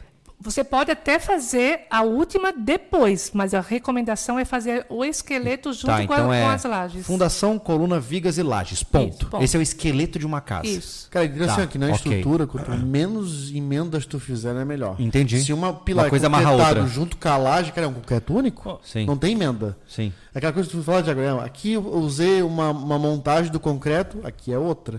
Massa sobre massa, né? Pode ter um pouquinho mais de areia, um pouco menos de cimento, é outro... Não é só esse fator, tem um fator cura. Porque quando você trabalha uma estrutura que ela curou e respeitou todo o processo para ela poder ficar sólida o suficiente para finalizar o elemento estrutural, quando você começa outra, você tem outro tempo, outra cura, exato. Ele não casa. Tanto é que você pode observar isso em algumas casas, que elas têm trincas assim, muito próximas, mostrando que uma não casou com a outra porque foram feitas em tempos diferentes. E a sua recomendação é que eu faça esse esqueleto da casa e aí eu ergo as paredes, boto janelas e portas onde eu vou usar e o resto deixo em esqueleto. Deixo em esqueleto. E se esse esqueleto estiver coberto, aí você pode esperar mais tempo. Loninha. A gente conseguiu montar o que a gente conversa tanto aqui. Isso é montar o esqueleto da casa. Tudo que é de concreto tu faz de uma porrada só. Porque isso pra mim, na minha opinião, né, acho que foi o que o Manu falou. Isso é como se tu montasse... Não tem emenda de concreto. Isso, para sustentabilidade de longo prazo, tá. Só pra cara, tu não vai ter concreto. A melhor coisa de uma casa é não trincar a estrutura. Só... Não é nem a parede, é a estrutura. Só uma coisa, pera um pouquinho. É que assim, ó, o que o Júlio vai passar é o seguinte. O pessoal que nunca construiu, eles não têm noção da proporção de custo. E o que acontece? O cara fala assim, nossa, mas é a casa quase pronta. Não. O esqueleto da casa, quando a casa está quase pronta e tu olha ela desenhada, ele é proporcionalmente mais barato que o acabamento. É interessante eles dizerem isso, porque realmente assim, eu estou aprendendo muito nesse processo, né? O acabamento é a parte mais cara da casa. Com certeza. É onde o bicho pega. Então assim, se eu fizer esqueleto, erguer parede e botar janela de lona, a casa ainda sai, entre aspas, muito barata. Sim, vamos lá. De modo geral, o esqueleto sai em torno de 20% até 30% da construção total. Caraca! O resto é vedação e acabamento. Lilian, eu tenho 2 kitnets de Florianópolis. Então 20% do valor você constrói a casa. Eu fiz aquilo lá sozinho. Quando eu estava ali na base do ferro, cimento, caixaria, ele montou o primeiro piso e a laje para fazer o segundo, que o segundo eu botei só telha. Tava muito bom. Quando eu comecei a comprar... Revestimento cerâmico, as peças para o banheiro. E as esquadrias? Os blindex, as esquadrias são de almofada, mas são de madeira boa. Poxa, ali começou a pegar. Começou a pegar tanto que eu que terminei. Eu contratei só a alvenaria, eu fiz todo o acabamento de elétrica, fiz tudo elétrica sozinho, eu fiz todo o acabamento de hidráulica, fiz toda a pintura. Nem o rejunte eu contratei. E bota cerâmico e vai embora. Porque eu precisava economizar, eu não tinha dinheiro mais naquela época, né? Ali que o bicho começou a pegar de preço. Tanto que eu fiz ele, terminei a de baixo, botei um cara, só que eu pintei toda por fora, mas a de cima não tinha nada. Tava tudo crua dentro, assim, tava só no reboco, sem acabamento de vista, sem acabamento de banheiro. Dá um susto, né, Anderson? Por quê? Porque eu deixei todo o resto do dinheiro que eu tinha para terminar a de baixo, e aí entrar o aluguel e começar a botar as coisas em cima. Eu fui fazendo aos pouquinhos, né? Obviamente que eu consegui terminar porque um cara queria ficar e ele investiu 3 meses de aluguel e eu consegui acabar para ele em 20 dias para ele entrar. Foi a minha sorte ainda, senão ia levar mais tempo para me terminar. Então, realmente, o acabamento, eu digo para o Thiago também tem essa realidade mais de obra. Porque ele construiu a casa dele, né? Que ele morava lá em Floripa, mas a mulher, então, esse negócio da construção, a parte ali da estrutura e da parte feliz. Né? Onde tu compra material demasiado e o pedreiro não fica... Manda mais não sei quantos metros. E tu vê a evolução, né? Uhum. Tu vê a evolução. Nossa, já tá assim. Uhum. Aí, de repente... As fotos do internet, cara. Lilian, não é assim? Tu vê a casa toda desenhada, estruturada, assim. Nossa, que rápido. De repente, a obra praticamente para. De repente... Uhum, estagna. Tá, mas não terminou ainda o banheiro? Estagna, né? Fica difícil de o cara... E o que acontece? Sobre essa questão modular, eu tava falando com os rapazes de fazer em etapas. Porque... Eu, por exemplo, não confiaria em mim em fazer estrutura. Nem a pau. A gente fala que o cara tem que ser mais responsável possível pela sua vida, mas também tem que saber o seu limite, né? Eu não vou me meter no estrutural. Por mais que tenha um projeto a seguir, eu mesmo contratar o profissional para fazer. Mas, a partir do momento que eu estou fazendo modular e eu vejo que algo eu posso fazer, exemplo da elétrica, eu tenho um projeto a seguir elétrico, por exemplo, e eu consigo fazer... Eu vou me meter. Eu tenho o piso do banheiro que eu consigo fazer, eu vou me meter. De repente, nessa questão, o cara consegue fazer, porque, seguindo um projeto bem elaborado, né? Acho que tu tens um preço mais atualizado dos serviços, né, Lilian? Mas, por exemplo, naquela época lá, 2016 para 2017, que eu fiz essas kitnets, por exemplo. Né? É assim, ó, banheiro, quarto e a cozinha ali, que mini sala. Não dá 30 metros quadrados. Mas aquele projeto elétrico ali, que é o bem basicão, que é quase igual dessa sala aqui, eu economizei ali uns 6 pilinhas. Pra contratar um cara pra pintar essa sala aqui, ele não vai cobrar menos de 3 mil reais. Não vai. Essa sala tem 60 metros quadrados. Cara, pintura é um negócio caro, né? Elétrica é uma coisa cara. Gesso é uma coisa cara. Não é caro quando tu pega... é caro. Elétrica.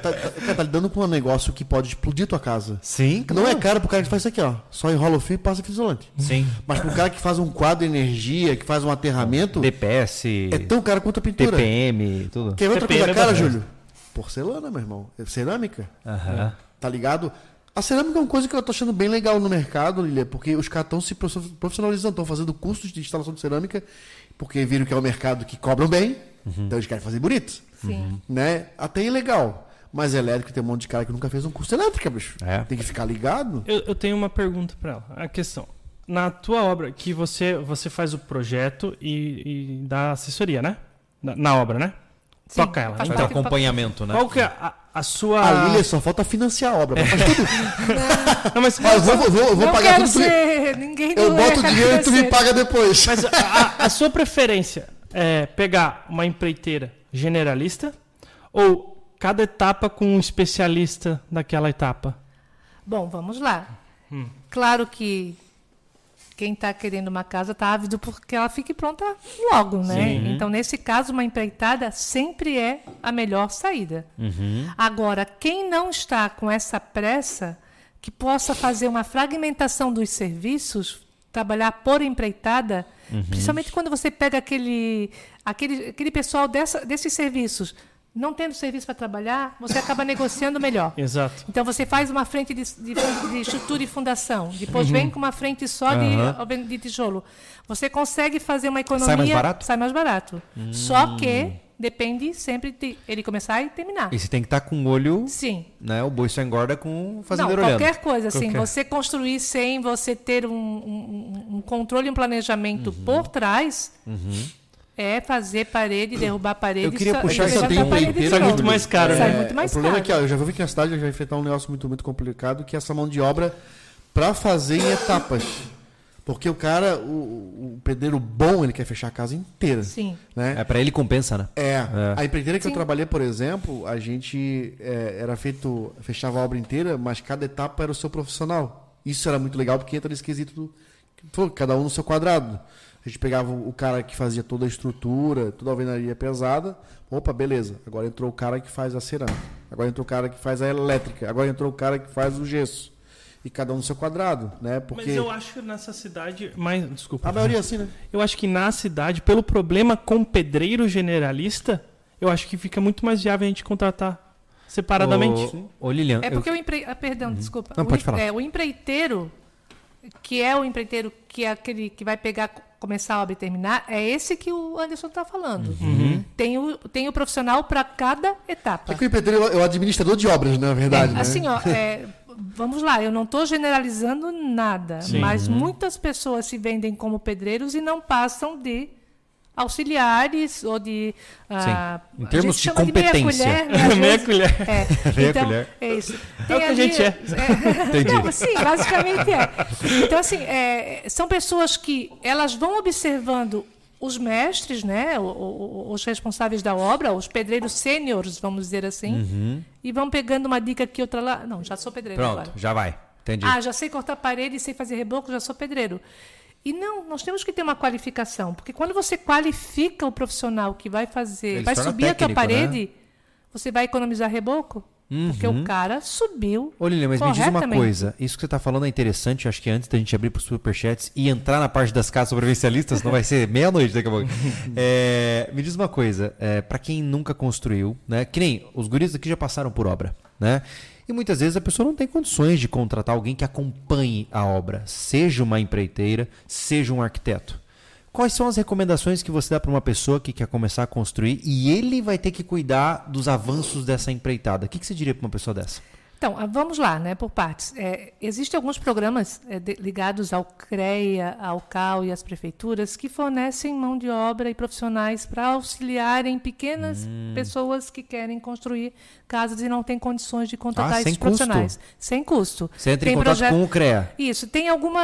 Eu não saberia te dizer agora, eu posso depois passar, mas existem programas para projetos de habitação social. Olha só. E aí eles entregam padrões já pré-estabelecidos e orientam como deve proceder para a construção, para a licença. Entendi. Então, existe isso hoje nos nossos conselhos, tá? E tem muitas prefeituras que também têm esses grupos ali dentro. Mas, assim, de modo geral, a pessoa ela tem que, por regra, ter um profissional sempre que assume a sua casa. Sim. Casas até 80 metros quadrados. Eu não sei se já passou a, a, a lei que aumenta um pouquinho essa metragem para os técnicos, que são formados no IFSC ou em outras escolas técnicas para assinarem esses projetos. Então, o leque de profissionais que possam estar dando esse suporte é grande e acabam sendo profissionais mais acessíveis financeiramente. Entendi, né? Entendi. Então, assim, o mais importante é não começar no risco, né? Pedir orientação. Às vezes, replicar uma casa que achou interessante e ver na prefeitura como proceder. E não começar arriscando, né? Começar a construir para depois demolir, construir, demolir. É uma loucura, né? Então, assim, tem que ter critérios.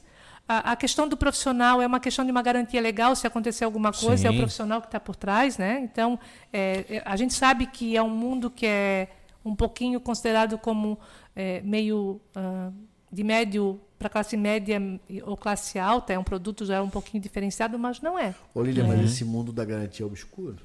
Ah, não, qualquer mundo da garantia é obscuro. Não é só para casa. Assim, só não ganha do mundo do seguro. O cara que constrói vai dar garantia de obra, isso é uma coisa que é muito complicada. Eu conheço um método de construção em Florianópolis que antigamente não existiam empresas que duravam mais de um ano. E eles davam garantia de 5. Entendeu? E aí, no segundo ano, o cliente estava lá todo ferrado, cheio de rachadura. O cara trocou CNPJ, mas está trabalhando ainda. Mas já é outra empresa. É bem complicado isso. Por isso que o cara que não tem... acho que até... O que tu acha? Vou fazer uma pergunta agora sobre... Pegando esse montante de coisa que a gente está falando aqui. No caso de alguém que não...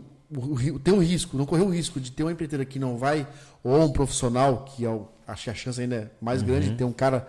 Eu digo, não é empreiteiro, é um cara, um pedreiro que constrói obra. Constrói a vida inteira, ele é bom. Mas ele não tem cacife para bancar uma parede se cair. Levando isso em consideração, não ter essa garantia, ter um projeto daí certinho, isso garante muita coisa, né? É porque assim, ó, não querendo puxar a sardinha para nossa área, né? Mas quando você tem um profissional, você tem alguém que está orientando como deve fazer.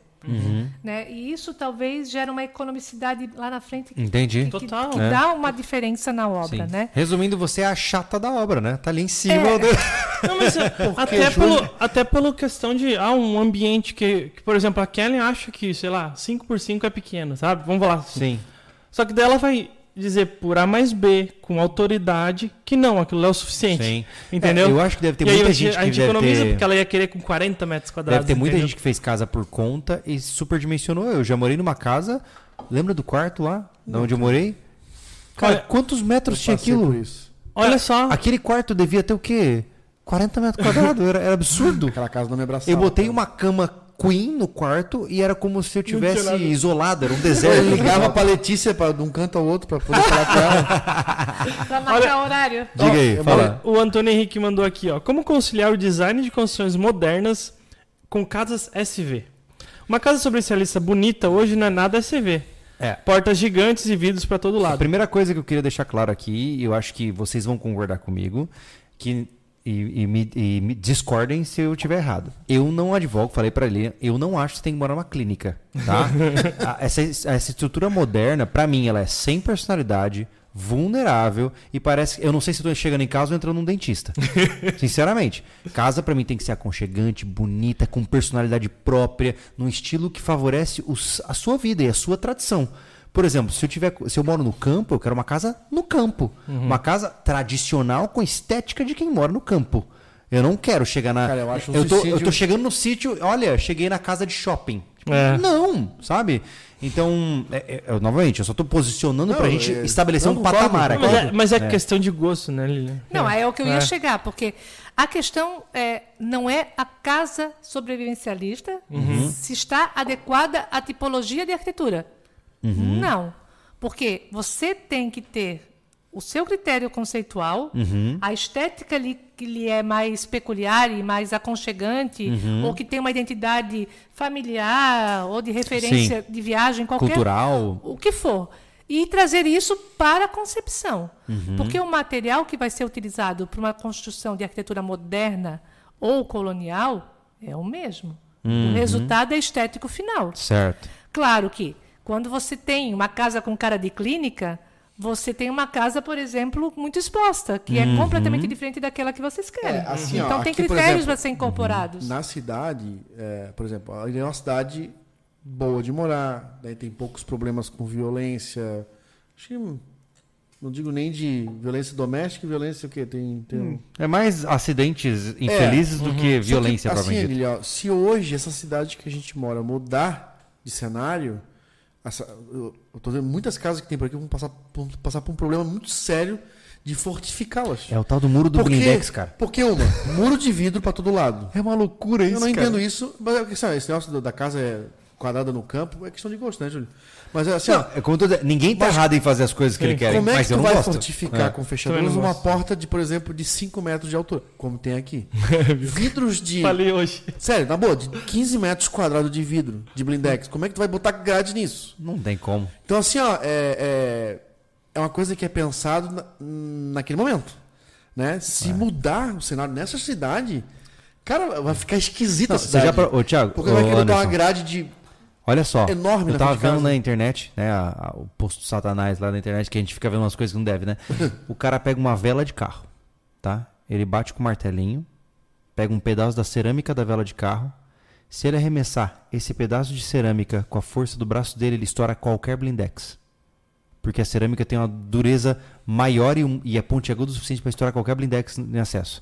Então, é impossível. E aí vem a pergunta que eu queria contornar esse ponto. Você acha que é possível ter uma casa segura que não pareça um presídio? Com certeza. Vamos lá. De novo, é inserir na ideia materiais e acabamentos para que ela fique com cara de casa e não com cara de presídio ou com cara de clínica. Então, tem que ser feito aquilo que lhe agrada. Vou fazer até um exercício contigo, Anderson. A gente veio para cá, antes ainda estava claro, a gente veio observando as casas ali. Se você pegar lá da entrada, depois que passa a novo traçado ali da alça de contorno, depois que passa aquele ali, você vem observando as casas. Você tem essa tipologia repetida, que vocês viram agora, vidro, né? Mas você tem um outro padrão da casinha de duas águas que se repete desde lá até o centro, que foi mais ou menos numa mesma época. Então, assim, embora a gente tenta apresentar para as pessoas que a arquitetura representa aquilo que elas desejam, o dia a dia mostra que é a repetição. O meu vizinho tem, ou eu vi isso. É que existe dois tipos que acho que tu vai saber. Existe o classe média, que entra no nível Casa Duas Águas, e existe classe alta, que quer a casa sem telhado aparecendo, que aí vira os quadrados. Aquele condomínio Delta aqui, cara, é um absurdo. É um copia e cola. São várias torres e não tem um telhado, é tudo reto, é muito vidro. Não tem... Tipo, só muda a cor da casa. Tá, então é assim, ó. Outro exercício de imaginação. Aquilo me dá agonia, aquele condomínio, cara. Sim. Me dá agonia. Você citou dois exemplos, né? Uma classe que repete duas águas por uma questão financeira. Esse outro condomínio que repete, que já está numa outra classe. E se você for, por exemplo, no Jurerê Internacional, tudo você vai ver também que tem uma repetição de estilos. Olha só. Então, assim, a regra não é a classe econômica, é o desejo de se ter um modelo que não é próprio nosso, que ele é garimpado através de memórias afetivas, de visitas ou alguma coisa, e se repete. É que virou o nosso desejo, como tu falou, hoje o desejo é ter uma casa toda reta, porque tá na... eu acho bonito. Né? Nossa, toda reta e com muito vidro. Só que virou igual o carro. Os carros são tudo igual. Sim. Eu quero ter um Honda Civic, mas o Honda Civic é igual o Honda Civic do amigo ali que comprou, e logo tu vai cruzar com vários Honda Civic igual do Corolla, cores. Igual de todos os outros. Entendeu? Tu não tem um carro diferenciado. É igual a sinaleira atrás, todos iguais. Um monte de gente que tem o mesmo Honda. Né? Na casa é a mesma coisa. O que muda do carro é a placa, o que muda da casa é o número. Só, porque a repetição é a mesma. Infelizmente é verdade. Na realidade, assim, até a gente tem essa questão, quando aquele dia que a gente conversou, que a casa de vocês três, embora tenham três programas muito parecidos, são três casas que vão sair completamente diferentes. Então, assim, na minha compilação de informações para mudar, estabelecer as estratégias de desenvolvimento do projeto de vocês, eu estou seguindo um critério bem diferenciado para cada casa, pela maneira que vocês apresentaram para mim o programa e o desejo de vocês. É legal isso, Liam, porque a gente tem uma peculiaridade, eu vejo assim, nós somos, não no sentido negativo, mas nós somos muito individualistas. O que isso significa? Que se ferre o que o Anderson quer pra casa dele. Que se ferre o que o Thiago... Eu vou fazer do meu jeito. Exatamente. Que se ferre o que os vizinhos estão fazendo. Eu quero a minha casa do jeito que eu quero. E eu acho que essa premissa que muitas vezes a gente não vê em pessoas que eu considero, né, os urbanoides, né? Que muitas vezes, eu quero a casa igual daquele cara ali, ó. E o cara repete, né? E a gente é muito mais cabeça dura, assim. A gente quer as coisas do nosso jeito. E isso acaba gerando uma expressão de individualidade maior também, né? Não, mas vamos lá, a individualidade ela tem que existir, gente. Uhum. Porque a casa é para vocês e para a família de vocês. Uhum. Sim. Então, a única abertura que vocês podem dar para a individualidade de vocês é a da família. Uhum. Da tua esposa, dos filhos, daqueles que vão viver ali dentro, certo? Certo. O restante tem que ser egoísta, porque o espaço é teu. Uhum. É. Né? Então, tem que atender às suas necessidades. Sim. Uhum. Sim. Eu falo muito que se a minha casa pode parecer... um barraco ou um presídio, não me importa. Se eu fosse sozinho, né? Claro, a minha esposa, ela tem muito esse toque, né? Por isso que eu não tô sozinho, né? Sim, sim. Mas por mim, a casa pra mim é ela dentro dela, né? Entendeu? Eu curto o que tem dentro. Eu realmente não me importo. Há um esforço em dizer que legal essa casa, porque o que eu me importo é o que está dentro, entendeu? Aí temos a Kelly que se importa, assim, com o jeito tal da casa, tudo certinho. Então é isso que a gente vai lidar, né? Por isso que eu peço muito contigo, eu falei muito contigo sobre a minha parte lá de baixo, aquilo lá que eu tô me importando bastante. É por isso que eu me preocupo com uma casa muito cheia dos telhados e cheia da parede de pedra, porque é um básico aceitável por fora, para eu ter essa dedicação dentro, né? Que é onde eu vou ficar, né? Ali curtindo a casa. Tu viu que a minha ideia ali já é... Todos nós, acho que é muito simples, né? É 2 águas para cá, mas o rebaixo do telhado da garagem, da varanda, sei lá, enfim, é isso aí. Eu não piro nessas arquiteturas retas, tudo. Mas é legal a gente falar disso. Não curto isso. Porque um dos pilares de formas de pensar de um sobrevivencialista tem que ser o pragmatismo. Eu quero algo que funciona... que não seja complexo em demasia, mas que também não se torne uma estrutura feia, né? Eu não quero morar num lugar que é concreto e grade. Não quero, né? Então, a pergunta principal que eu faço para quem está nos ouvindo, principalmente, é isso. Mas você quer morar como? Mais do que se sua casa tem coeficiente balístico para suportar disparos, etc. Como é que você quer morar? Eu quero morar com conforto, né? Com uma bela varanda para sentar no final de tarde e conversar com a minha esposa. Acho que isso é mais importante, né, Lilian? Vamos lá. Assim, quando você faz uma casa para se sentir bem, quando você entra nela, tu já se sente assim, aqui é meu paraíso. Uhum. Né? Então, cada espaço ali que está te acolhendo é o espaço que vai gerar o teu conforto, a tua segurança, né? E, claro, o teu prazer. Uhum. Então, são elementos que, se você não tiver na sua casa, ele perde a essência. Sim. Porque a questão, até, Anderson, não é... minha casa é simples. Não, a questão não é simplicidade, é acolhimento. Uhum. A casa ela tem que te transmitir uma sensação de conquista que tu conseguiu chegar naquele estágio com a certeza que, ok, é o que eu queria. Aqui eu me sinto bem protegido. É o que você falou de primeiro ponto, é saber o que você não gosta mesmo. Né? Exato. A gente estava conversando antes do podcast isso. Eu falei assim, o que eu não gosto numa casa? Primeiro, subescada, que nem você. Segundo, eu não gosto de uma casa que eu tenho que gritar para saber onde as pessoas estão. Terceiro, eu não gosto de uma casa que fomenta a desunião familiar. Eu gosto de casas que centralizam em uma área comunal. Ponto. Isso é o que eu gosto. Né? Eu gosto de amplitude, eu quero espaço para botar livro, mais livros, menos telas, é isso que eu quero construir na minha casa. Então, essa é a concepção. E uma coisa vai levando a outra, né? Sim, porque é muito mais simples a gente partir do princípio daquilo que a gente não desejaria nunca na nossa casa do que eu quero isso mesmo. É mais fácil, né? Mais fácil. Porque as dificuldades elas vão te abrindo caminho. Então, tu tira isso que eu não gosto, tu tira aquilo que não é legal.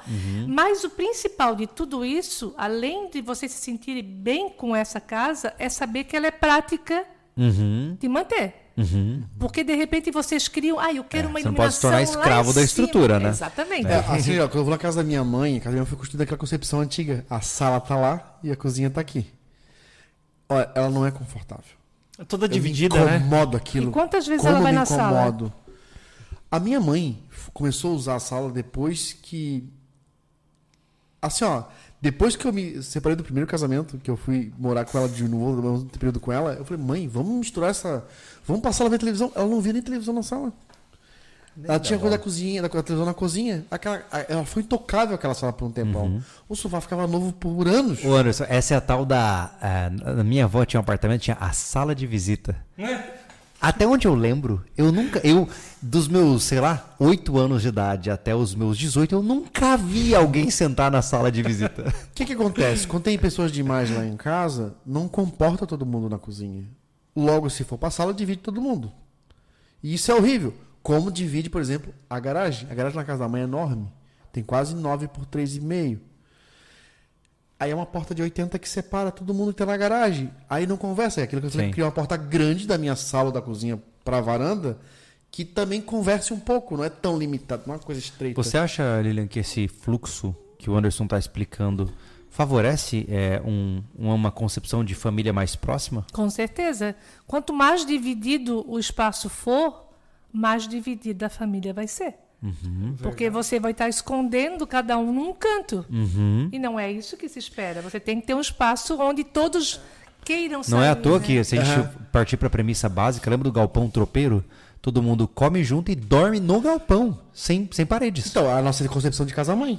Exatamente. Tanto que a gente vai fazer um mezanino que não é lacrado. Ele tem 2 buracos que conversam com a parte de baixo. Exato. Entendeu? A integração máxima. Vamos voltar para a ideia do início lá do quarto das meninas separado. Se tu construir um ambiente onde elas têm tudo lá, elas não vão acessar mais a sala. Não vão acessar um estudo de livro em família. Tem computador, tem televisão lá. Se tu quer um ambiente, quer uma casa que elas conversem contigo, lá é lugar só de dormir. É, exatamente. Só trocar roupa e dormir, mais nada. Isso se aplica, e eu digo isso do ponto de vista da psicologia, tá? Eu já falei aqui, falo de novo, isso eu não acho feio, é um fato. Para adultos, quarto é para dormir e transar.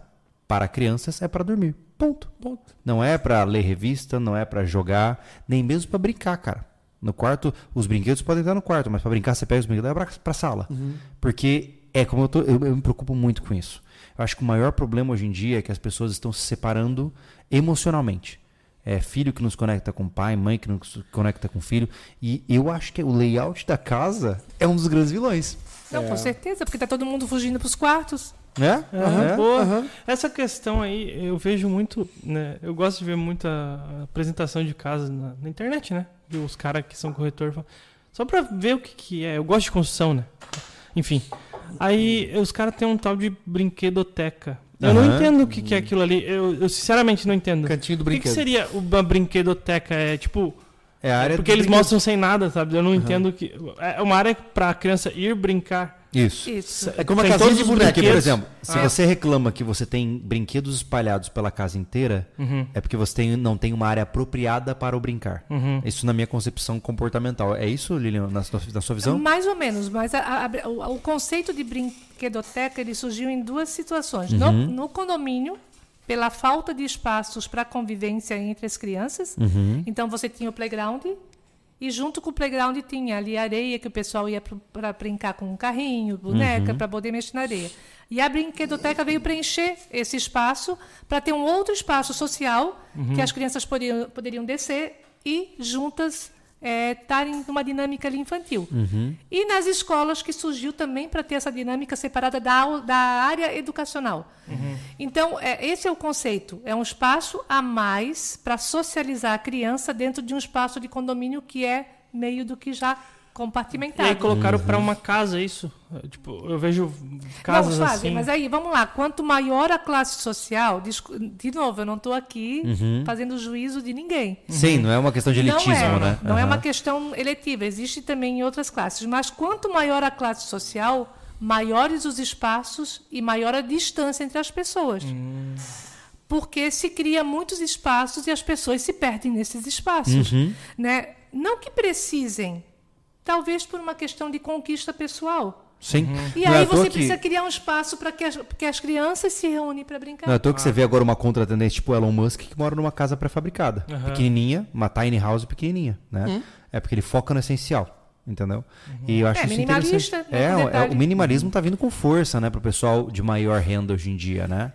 Que as pessoas estão valorizando o espaço como sendo um espaço agradável para sua convivência e para o seu movimento diário, vamos dizer ali. Uhum. Aquilo que excede não precisa. Sim. Mas isso é um conceito mais atual. Sim. Antes não. Quanto mais espaço você tinha... mais rico você é. Eu fiquei em pasmo quando eu soube a origem dos gramados, né? Não sei se vocês sabem, os gramados é nada mais é do que quando você tem grama, um pátio enorme de grama. Lilian, por favor, me diga.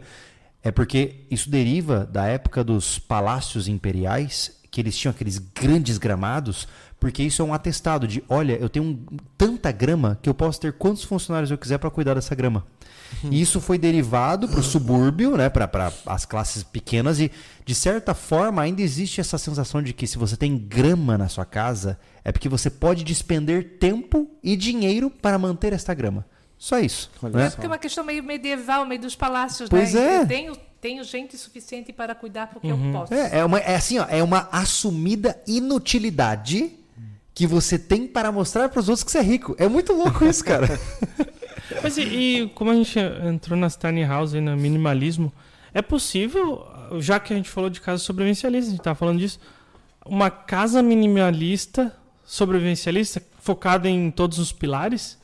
É possível isso? Sabe que eu acho que o conceito de tiny house já é por si só, eu sou muito sobrevivencialista. Sim. É eficiente demais, cara. Só teria que entrar aí o conceito da segurança. É a única coisa que falta. Porque o conceito mesmo é você ter o básico para você se manter e para que você mantenha a sua família. Sim. Então, aquele espaço ali é esse conceito. Se você controla o espaço, o tempo e o momento... O que você diz sobre segurança em casa, assim, Lili? Quando a gente está falando de segurança e tal, o que você disse que seriam os princípios básicos da segurança em uma casa de alguém sobrevivencialista? É porque assim, você tem vários aspectos, né? Até você colocou isso de uma forma muito clara das camadas da cebola, né? Sim. No vídeo que você colocou. A questão é que você tem que dificultar o acesso do estranho no seu espaço. E com isso você tem que criar o quê? Obstáculos para que ele consiga chegar onde você está seguro. E, claro, o teu seguro dentro de uma casa seria um safe room, para você estar isolado e poder acionar a segurança de algum lugar. Mas o que eu vejo hoje, no replicar das estéticas de arquitetura, é muito vidro. Vidro não te dá segurança nenhuma, como você falou. Basta um objeto para quebrar. E quebrou, entrou, levou o que precisou, até a polícia chegar, uma equipe de segurança chegar... o seu espaço ali já está comprometido. Né? E aí você não tem muito o que fazer. Então, quando você pensa numa casa segura, você tem que ter criar essas dificuldades para que as pessoas não entrem, optem pela casa do vizinho e não pela tua. Né? Então, infelizmente é uma realidade.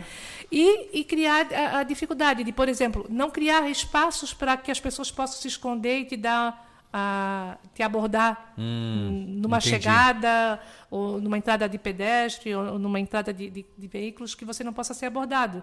Então, quando você cria muitos nichos ao redor da sua casa, você facilita que as pessoas se escondam.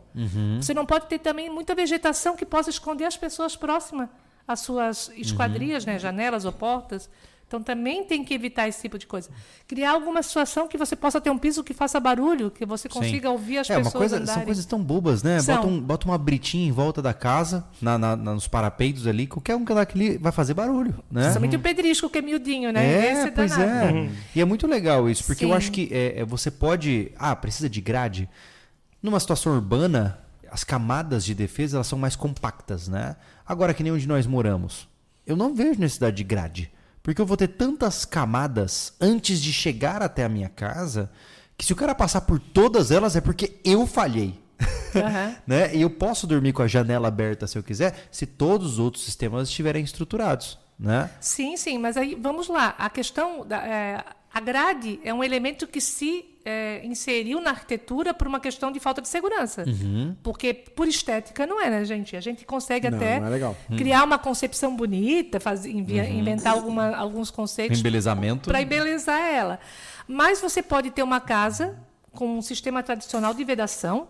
É claro, vamos lá, uma casa de tijolo oco com duas marretadas você quebra e consegue entrar. Então, um bloco já dificulta um pouco, né? A questão das janelas, que seriam os pontos mais vulneráveis, você pode ter algum tipo de porta de fechamento de segurança dentro, que você pode fazer isso posteriormente à sua construção. Fechou, pode estar escondida atrás de uma parede de gesso acartonado, se você quiser escondê-la, ninguém vê. Então, você torna aquele ambiente do seu quarto mais seguro, que vai estar perto do seu safe room. Então, assim, você começa a criar obstáculos dentro da sua casa. Essa é a premissa que eu penso principal. Eu não posso acordar com um estranho dentro do meu quarto. Sim. Né? Então, o que eu preciso? Ele pode até conseguir arrombar a minha sala, mas ele tem que fazer barulho suficiente para eu, no meu quarto, acordar, ter tempo de me preparar para poder entender o que eu vou fazer a partir desse ponto, né? O mal é esse, você acordar e o cara tá com a arma na tua cara. Aí quem me ouve? Eu vi hoje que depois que a gente fez o container, ele me encorajou a criar mais sistemas de segurança. Né? Eu acho que o ferro é o grande aliado. Né? Por exemplo, assim, eu quero ter uma porta, eu acho linda aquelas portas todas de vidro quadriculada de cima a baixo. Todo mundo, o rapaz fala, mas muito vidro para limpar. Beleza, mas é uma consequência. É como ter muito, eu quero ter muito filho, mas muito bunda para limpar. Né? É uma consequência. Não dá para reclamar, muita boca para alimentar. Eu posso replicar uma porta daquela toda de metalão. O cara vai ter que fazer muito barulho para arrebentar aqui. Vai quebrar o vidro, não vai entrar pelo buraco. Mas você tem o vidro então... também que tem um arame por dentro. Tem os vidros aramados. Ah, tem, né? Tem as tecnologias que ajudam, né? Mas a madeira ainda está propícia a quebrar. Sim. Não tem janela aí que um chute não quebre. Uma estrutura daquela... Aquelas venezianas. Uma cruz, uma veneziana mesmo. Cara, a veneziana é muito vulnerável. Fácil, Qualquer ferro que tu enfie e torce, já quebra. O alumínio também é muito vulnerável. Então, assim, ó, eu posso ter aquela porta pintado de preto ou marrom, todo em metalon. Bota uma lâmina de compressado. O cara vai quebrar o vidro, mas não vai entrar. Ele tem que usar esmerilhadeira. E aí, a partir dali, eu consigo fazer vários pontos de segurança, de ancoragem dentro da porta que nem aparece. Né? Então, isso é muito legal. Acho que a obra do container, para mim, né, particularmente, me ensinou assim, cara, se tu tem um pouco de habilidade ou dinheiro para pagar, você cria um sistema de segurança muito mais efetivo. Porque o ferro é o aliado do bandido. O anti-bandido é o ferro. Não tem, por isso que a grade funciona muito bem. Só que, estaticamente, ela é horrível. Né? Para mim, acaba com qualquer arquitetura. Né? Do arquiteto, encheu a casa de grade. Ficou feio. Né? Perde aquele negócio. Aqui, ó. Eu gosto de... Ficou legal isso aqui? Não ficou? Esse não, mas poderia ter incorporado de uma forma diferente. Eu tenho um projeto que um dia eu vou fazer. Eu quero colocar esperas de parabolt, por exemplo, embaixo do parapeito da minha... Embaixo e em cima do parapeito da minha janela, com uma tampa de MDF, certo? Eu vou viajar, eu abaixo o MDF, as esperas estão aparecendo, em cima e embaixo. Eu pego lâminas de metal... Encaixo nas esperas, rosqueio com uma porca, eu faço uma escama de metal na janela. Game over, cara. Ninguém entra. Quebra a janela, mas não entra. Entendeu? Tipo, o que eu tô te falando, pô, a janela que eu te falei.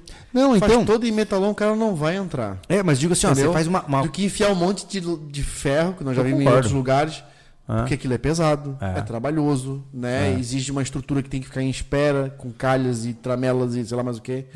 Né? O container, por exemplo, a gente projetou aquilo lá, foi de propósito, Lilian.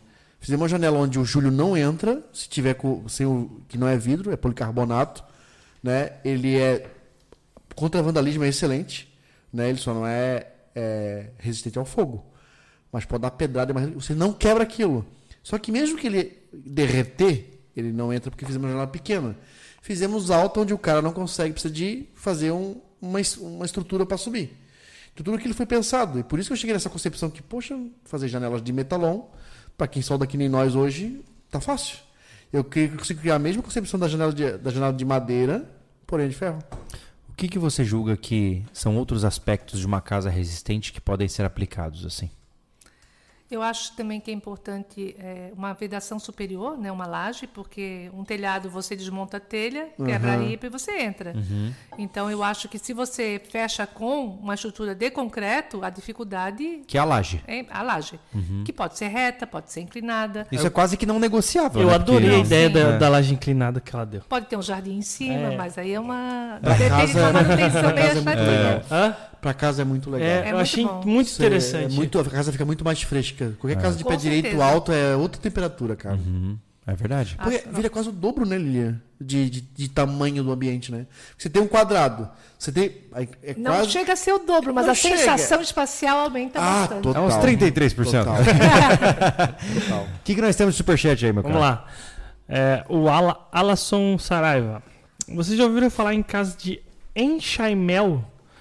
Acho que a ideia de uma casa encaixada que pode desmontar e levar para outro lugar. Tem uma fábrica em Blumenau.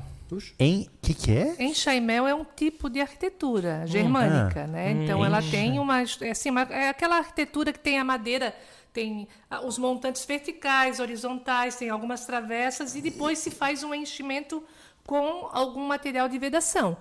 Esse enchimento, na época, na Alemanha, se usava adobe, pedra, tijolo, madeira, o que tinha. Mas a estrutura de madeira é o tipo de arquitetura em chaimel, que Blumenau repete em algumas situações bem, de forma bem característica, replicando realmente o estilo. E temos muita arquitetura kit, né, que repete de uma forma totalmente equivocada. A questão de desmontar e montar não existe, porque ela é meia do que construída para aquele local. O que dá de desmontar e montar são estruturas de madeira que são pré-fabricadas, que você consegue até... Meu pai, ele comprou uma casa de madeira uma vez e ele levou de carreta. Caramba. Ele comprou um terreno e levou de carreta a casa. Com essa casa. Olha só. Né? Ontem teve uma casa que estava sendo transportada e que deu um conflito no trânsito. Eu não me lembro qual é o estado que foi, se foi aqui ou não. Ele comprou aqui em Biguaçu, Três Riachos, né? Tipo, foi tudo interno, né? Não foi nada de BR. Ali dentro de Três Riachos pra dentro de Três Riachos. Pegou a carreta, levou a casa, calçou com pedra, né? Alta coisa. E tá lá, pronta a casa. O terreno não tinha nada, tinha uma casa. Eu lembro muito daquelas coisas americanas. Os caras levantam a casa, botam no caminhão e levam embora, cara. É. Agora tu falou, eu lembrei. Tem uma casa, se eu não me engano, é Ituporanga. Ela gira conforme o sol. Ah, tu conhece aquela casa? Já vi isso aí. Então, aquela casa é perfeita pra... Eu acho que tem um em Ponta das Canas. Se eu não me engano. Essa eu não conheço, eu conheço só essa. Eu acho que tem uma em Ponta das Canas, tem uma casa que gira com o cara, posiciona a casa onde ele quer. eu acho que tem com certeza que é, não vou arriscar. Não, eu não sei mesmo. O Iargo Palmieri novamente, da casa pré-moldada. Ponto revestimento, nossa fábrica fica aberta à visitação. Temos placas frisadas, imitam madeira ou tijolinho. Olha só. Como alvenaria convencional. Dá para modular conforme a ideia do cliente e na interna é como uma casa convencional. Não gera tanto entulho. Legal, cara. Ele já é pré-fabricado, tu fica limitado ao projeto deles, né? Para ficar na realidade, valor. Assim, ó, ele pode até te responder ali depois. Normalmente, essas casas elas têm uma modulação para a pré-fabricação ser financeiramente viável, né? Não tem como fazer muita coisa exótica. Então, eles têm os montantes e os painéis de vedação. Essa variável ela é modular e a gente pode adaptar o projeto para essa modulação e apresentar para eles. A questão toda é que quando você faz esse sistema de casa, realmente ele tem razão absoluta. Como também o Steel Frame faz e as casas pré-fabricadas fazem. O lixo, o residual de uma obra é muito pequeno. Então, isso no meio ambiente dá um impacto positivo para quem constrói com esses tipos de modulações, porque eles vêm, montam e praticamente... Pronto. Tá limpo, né? O resíduo é muito pequeno. A gente lembra... Desculpa te interromper, eu lembro quando eu trabalhava com gesso que o cara vai fazer a parte interna. A gente fez hotel, essas coisas assim. Porque a economia do gesso só é quando tu planeja desde a estrutura, né? Questão de peso, essas coisas assim. Sim. Aí, o que eles ganhavam muito, né? Porque o gesso é muito caro para descartar. E o descarte fica todo por conta da empreiteira. Entendeu? Tipo, tu não vê na obra... necessariamente um entulho, né? Então tu gasta muito menos esse descarte aí. Então, é o que eu falei, o que eu pensei que seria mais barato, a questão de contratar um especialista para cada etapa, porque ele lida com aquilo ali e leva embora, dependendo do tipo de serviço, né? E pode fazer um fechamento do pacote essa condição. Você faz, mas o seu resíduo você leva. Justo. Né? Então isso também faz. Eu acho legal essas propostas de casa, tipo esse kit de concreto. Tem uma aqui em Santa Maria. Vocês já viram? Tem uma não. O cara até fez mais uma extensão e aí já descaracterizou um pouco, mas dá pra ver os montantes e as placas seguindo, né? As placas sustentinhas. Como os kits de madeira. No nosso caso, só não perde o tópico que eu vou falar. É muito legal para quem quer ter a sua casa própria, a casa rápida. Vários já passou por aqui, né? Sair do aluguel. Mas a gente, por exemplo, cada um se vendesse o cachorro, o carro ali, alguma coisinha, a gente montava uma casa dessa. Só que é um investimento que não vale para quem quer ter a casa como a gente. Eu não me senti seguro numa casa dessa. O Júlio já teve a experiência de morar numa casa dessa de madeira. Né? Frontados aqui de 2 milímetros. né? Pra gente que tem essa concepção de segurança e defesa, eu deitava, é muito inseguro. Era engraçado que eu deitava na cama e eu ficava quase encostado na parede. Eu pensava, cara, eu só tenho 2,5 centímetros me distanciando do ambiente externo. Dava uma agonia. Isso, infelizmente, nessas concepções de pré-fabricação, tu não consegue ter um modelo que te dê uma segurança maior. Não tem jeito, porque, né? Ou a madeira tem, a dupla tem 2 camadinhas e mais a proteção, e essas de painel, ela também tem uma espessura, porque ela também não pode ser muito pesada para montagem. Claro, né? Claro, claro. Mas assim, eu tenho quase certeza que se você levar o seu padrão projetual, mais ou menos dentro da modulação deles, eles fazem de acordo com o que é? Eu, por exemplo, quando eu quis, quando a minha ideia não era sair de Florianópolis, eu pensei em fazer, dividir o meu terreno para fazer coisas para alugar, né? Uhum. Porque tem 450 metros lá e estava em alta e tal. E eu pesquisei sobre a questão da madeira. E o que, que eu presenciei? Isso há 7 anos atrás.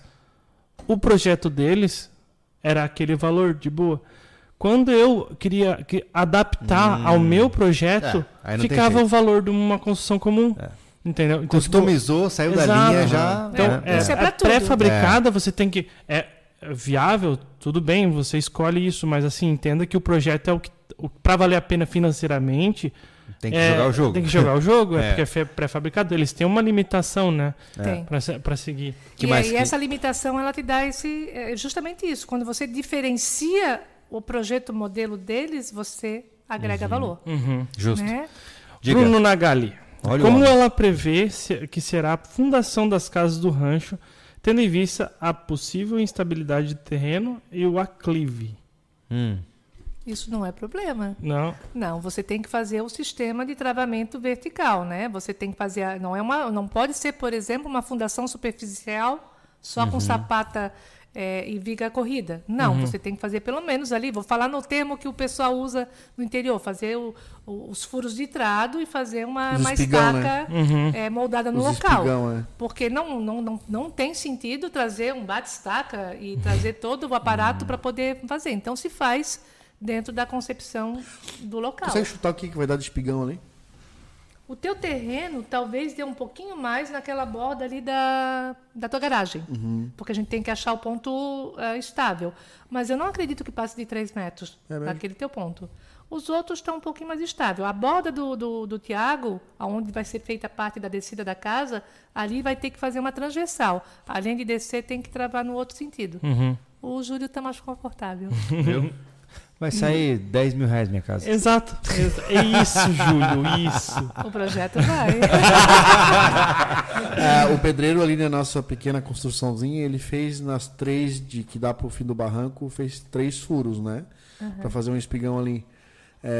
Mas o meu padrinho que falou esse conceito, né? Quanto mais se cava, mais instável, mais mole vai ficando de aterro, né? Porque a parte mais compactada está em cima, no aterro. Sim. No aterro, né? Mas é que o aterro, quando você tem solo criado, você não pode considerar que aquele solo seja estável. Então, quando você faz o espigão, ou o trado, né? Você tem que localizar até chegar num ponto onde você pegou o terreno natural para poder ter a solidez e travar ele. O solo criado, você não tem essa estabilidade, por mais que você fique todos os dias indo compactar ele. Ele não vai te dar essa estabilidade. Até eu brinquei contigo no vídeo que a gente fez, que o terreno só vai se consolidar e se estabilizar quando a casa estiver pronta.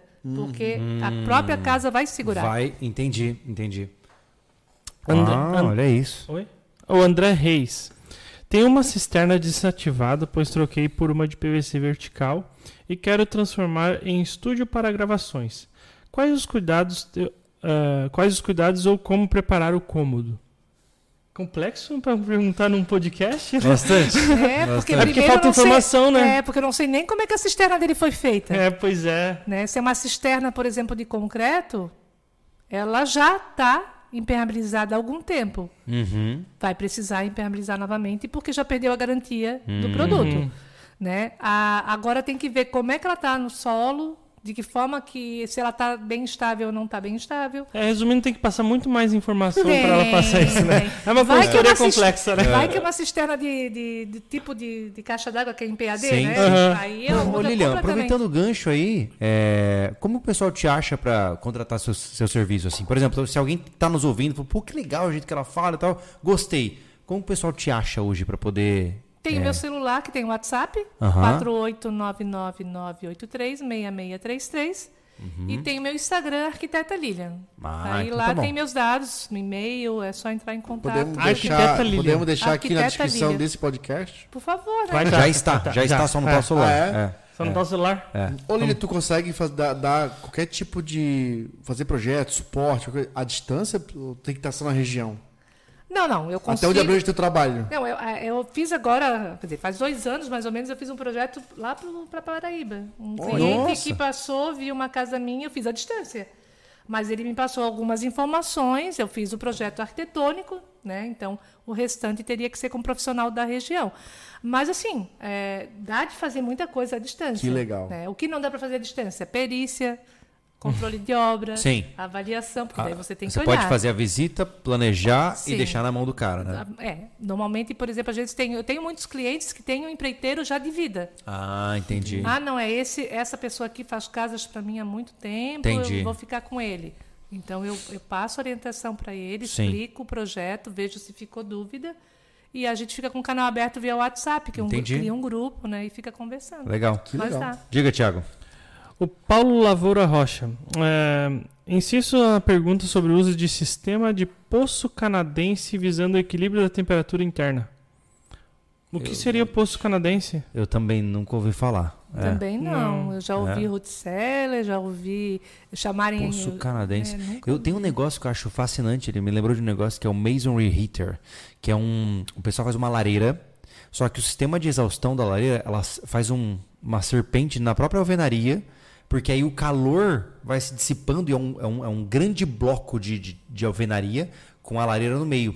E a ideia é que assim, ó, você acende a lareira por 2 horas e durante a noite inteira aquele bloco de alvenaria vai ficar soltando. Vai irradiando o calor. Exato. Vai ter que ser frio, hein? Tá, mas assim... mas se aplica, poxa... Sim, mas isso também se aplica, por exemplo, no fogão a lenha, nos interiores, né? Coisa, você cria serpentina no piso, aquece a casa inteira. Dá para fazer isso? Dá.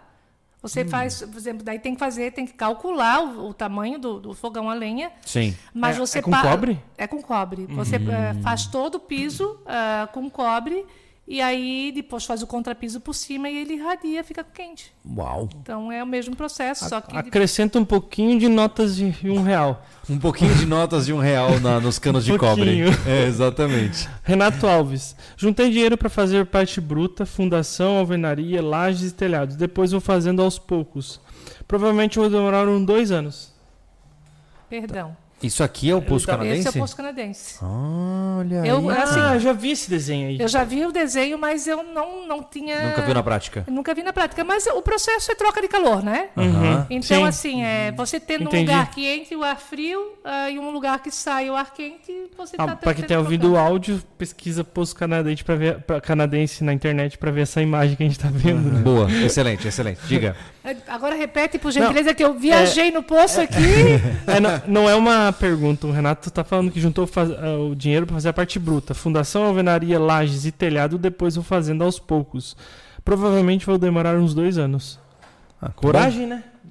Mas é o plano que, de certa forma, por exemplo, eu tenho. Meu plano é que nem você falou. Eu quero fazer o esqueleto, uma área segura para morar, carpa dentro. Mesmo que seja uma fração do tamanho da casa. Eu já vi muito isso do cara fazer a casa toda bruta mesmo, assim, só não entra a pintura, faz a laje, não bota a telha, faz o reboco, não bota a pintura e tchum. Porque, cara, termina só dentro. O dinheiro que você libera do aluguel, você consegue acelerar a tua obra, né? Não, e pessoal, a gente tá lembrando aqui que muitas pessoas que estão ouvindo, estão participando ou que depois vão ver os vídeos de vocês, são pessoas que passam por uma situação que precisam fazer em etapas. Sim. Então, a maioria, né? A realidade no Brasil e em outros lugares é que nem sempre você tem o investimento suficiente para fazer do jeito que você quer, na hora que você quer. E para levar do começo ao fim. O planejamento é essencial.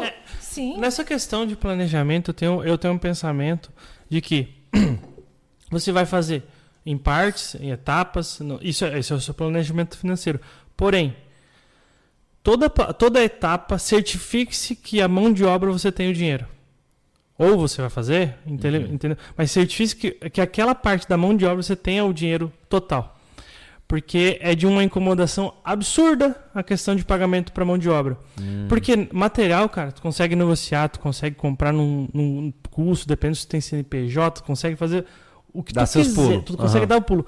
Mas se tu for fazer etapas, ou enfim, a obra inteira, pense bem, tenha o dinheiro da mão de obra. Não fica devendo o cara. Quando tu lida com pessoas... fica muito mais complicada a situação, né? Não só isso aí, mas tem que ter um acerto muito bom com o profissional, né? Nesse caso de obras e etapas, não é um profissional, né, tão gabaritado, de repente, por questão de economia, a questão de soltar grana, tem que tomar cuidado, assim, ó. Eu passei por isso nessa minha construção lá em Floripa, foi para ajudar um conhecido e tal, então ele estava parado há muito tempo e ele era de outro lugar, mais longe daqui. E o cara foi pedindo grana, porque apareceu um negócio pra fazer, o dente pra arrumar, um carrinho pra comprar. Eu fui... Assim, faltava, tipo, 3 semanas pra ele terminar o negócio. Ele tava numa desanimação. Porque a gente pegou o dinheiro todo. O cara não trabalha corretamente se ele vir que no final da corrida dele ele não tem nada pra receber. Já gastou a grana. Ele não tem o troféu pra pegar. Mas assim, eu até ia aproveitar... Imagina se o corredor gasta o troféu antes da corrida. Não, com certeza. Eu ia dar essa dica justamente, né? Porque a questão de tu fazer o planejamento... é essencial. A questão da mão de obra é um dinheiro que tu tem que estar disponível antes de começar aquela etapa, com certeza. Só que quando você contratar a mão de obra, faça um contrato mais simplista possível, mas faça um contrato. Pague por etapa cumprida, possa dar um sinal inicial. Por metragem, né, menina? Pode estipular, pode ser por metragem, por etapa concluída, por etapa cumprida de término daquele serviço. Deixe um residual em torno de 20% ou 30% para pagar quando terminar. Aí você não se incomoda. Tem que ser. Porque, infelizmente, a gente vive num país de que eu vou pegar agora para começar a obra aqui, ganho dinheirinho aqui, vou para a próxima obra e assim... Acontece, como qualquer outra profissão, né? Que não é ter maldade, né? É uma segurança e cada um tem o seu karma na vida, mas tu pegar adianta muito dinheiro pro cara, o cara sofre um acidente e não pode trabalhar, você deu o dinheiro todo pro cara, o cara não vai tocar a sua obra. E daí? Como é que fica? Como é que resolve isso aí? Entendeu? Então tem que tomar muito cuidado como libera dinheiro, né? E cuida. E é um planejamento simples só, né? Total. Muito, e cuidado em ter pena das pessoas. Cuidado. Diga aí, fala aí. Opa. Aí. Aqui. Giovanni Novaca. O Rancho terá alguma casa pintada na cor rosa, Antônio Carlos? Nunca vi uma cidade com tanta casa rosa. Tem lilás também. Tem lilás também. É verdade. O Thiago Alves. Senhores, por favor, eu imploro. Lilian precisa estar no portal. Parabéns pela clareza e riqueza das informações. Olha aí, legal. Valeu, cara. O Carlos mandou papo muito legal. Valeu, Carlos. E a Luana mandou aqui. Boa noite. Se vocês tivessem por volta de 300 alqueires de terra, com renda garantida todo mês com ela, ainda assim comprariam uma casa ou alugariam pela versatilidade de poder trocar de casa e tudo mais? Ai, que complexo. Nossa, é que tem tantas variáveis numa pergunta dessa, né? Pois cara, assim, acho que trocar de casa, acho que existe o quesito, não sei se é para qualquer um, de pertencimento, né? Poxa, eu agora que eu tô 2 anos na casa aqui, eu me sinto que essa casa agora, ela é minha. Como é que é aluguel, né? Sim. Então, quando você fica cambiando de casa, não é legal. Você perde essa identidade do pertencimento daquele lugar. Por mais que eu tivesse dinheiro e condições de ficar trocando de cada casa 3 meses, por exemplo, hoje eu vou morar aqui, hoje eu vou morar no bairro tal, hoje eu vou morar no estado tal. Poxa, é muito esquisito isso, sabe? Eu acho que até quem viaja muito, no momento ela quer pertencer a um lugar só. É uma questão de saúde, né? É que nem eu tô num conflito de identidade agora, né? Porque eu tô morando numa casa que eu uso de característica utilitária, está próxima de tudo, eu vou andando para o que eu tenho que fazer, mas não é minha casa. Né? Tanto que chega final de semana eu quero subir pro rancho, nem que seja para sentar lá e ficar olhando os pássaros, né? Porque lá é minha casa, mas eu não tenho uma casa lá. Então, eu algumas vezes fico me perguntando, quando você começa a ampliar muito as suas iniciativas, pessoas que viajam muito, pessoas que têm muitos patrimônios, algumas vezes algumas bagunças aparecem do ponto de vista emocional, né? Porque você não tem o teu ninho, né, cara? Não passarem sem ninho, né? Não, e assim, ó, eu achei também a pergunta dela muito ampla, né? Eu acho que desde o primeiro momento que a gente começou a conversar lá atrás, antes da visita no terreno e antes do dia de hoje, o foco principal de todos os objetivos de vocês é criar um ninho, é criar uma raiz. Uhum. Então, assim, a partir do momento que você está criando a expectativa de ter uma casa nesse espaço que vocês escolheram, o resto é subjetivo. Não faz parte da história de vocês. É verdade. Fica difícil, né? É verdade. A Adriane Medeiros. Boa noite, pessoal. Lilian, você trabalha com algumas empreiteiras ou apenas faz o projeto? Eu trabalho com parceiros. Uhum. Eu tenho meu escritório de arquitetura e tenho as pessoas que eu confio que eu posso indicar. Uhum. Naquilo que o Anderson falou. Profissionais tem muitos, uhum, mas que realmente... Os confiáveis, né? A gente tem um pequeno leque. É verdade. Legal. Temos, fechou? Aqui as maravilha. Ô, Lilian, o que você pode me dizer, até porque a gente... Nossa, já são 9h10, 2h10 de podcast. Lilian, o que você me diz assim, ó, de mensagens finais para um sobrevivencialista que nos ouve, que nos acompanha, ele sonha em ter uma casa autossuficiente, sustentável e aquela coisa toda. Só que ele sabe que ele ainda está longe. Ele precisa correr muito para isso. O que você poderia dizer para uma pessoa que está nessa posição? Porque muitos estão nessa posição, né? Primeiro, não desistam dos seus sonhos. Com certeza. Sim. Segundo, sejam ponderados, porque uma casa sobrevivencialista não consegue ser 100% sustentável. Uhum. Então, a gente vai ter que abrir mão de alguns conceitos para poder chegar no objetivo. E terceiro, vamos à luta.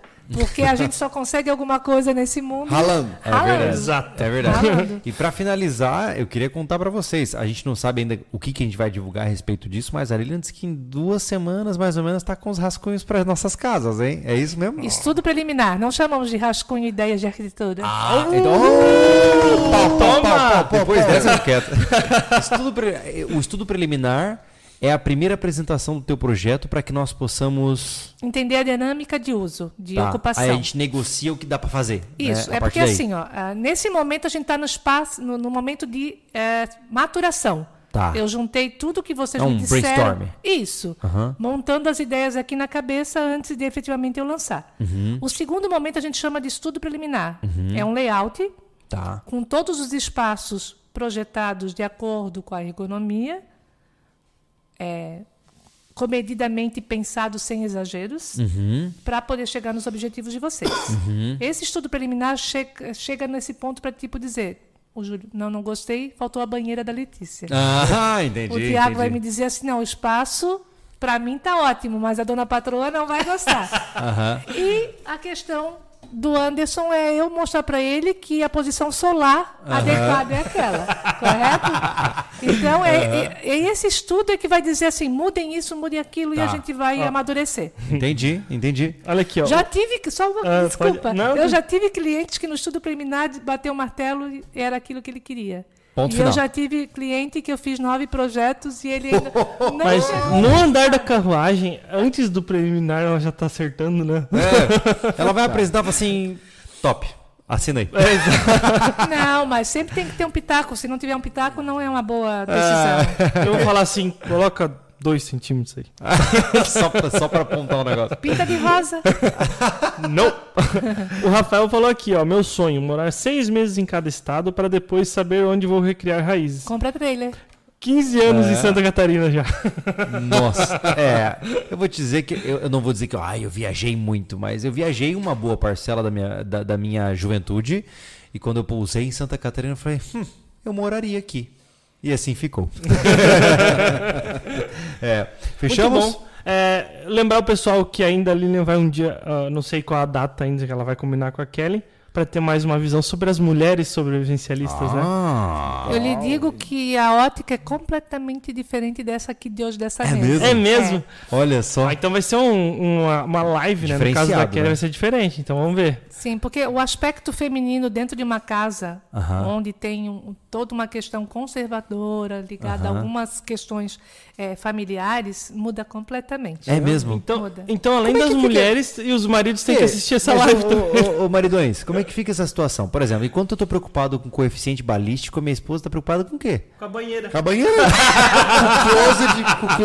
O closet da Kelly, que é um absurdo, mas... Não falei nada. nada, eu só escutei. Você viu? Cara, ainda bem que a Sofia é muito profissional nessa parte no quarto. Ai, enquanto a Letícia quer uma banheira, quer que é um closet. Mas tem que ter opinião delas também. O que você me diz assim, que quando você entra marido e mulher para falarem sobre a casa, o que geralmente a mulher foca? Porque eu sou homem, eu não sei como mulheres pensam, né, de maneira clara. Mulheres pensam na facilidade de manutenção das áreas úmidas, né? Limpeza. Isso é um ponto bem crucial. E quarto e cozinha, são os dois pontos que elas cozinha. Mais... A Sofia está na cozinha. É.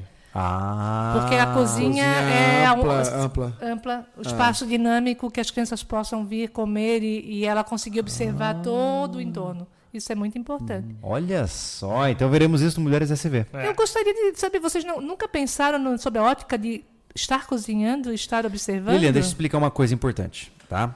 Se dependesse de mim, eu morava numa caverna, sujo.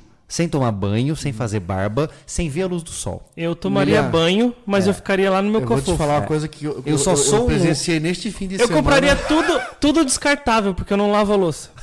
Nossa. Olha, vou te falar uma coisa que esse final de semana eu fui visitar um primo meu e ele falou exatamente sobre isso. A ótica de estar cozinhando, estar integrando com o resto da casa. Ele falou assim pra mim, ó, meu apelido é Dinho, né? Ele falou, Dinho, ele quer mudar pra uma casa. A minha próxima casa, a minha pia, o meu fogão, vai ser tudo virado pra sala. Porque tudo eu faço de costa. Eu tô aqui na sala, tô aqui na bancada. Tem uma bancadinha, tudo é pra parede do apartamento dele. E eu tô conversando aqui, ó, a Juliana tá preparando a comida. Cara, ela tá sempre de costa pra mim. Pô, eu só tô invertido. A pia e o fogão virado pra... Porque é assim, ó, a bancada, cozinha aqui nas costas, né? Aí tem a mesa de jantar e a sala ali. Se tivesse aqui no lugar da bancada...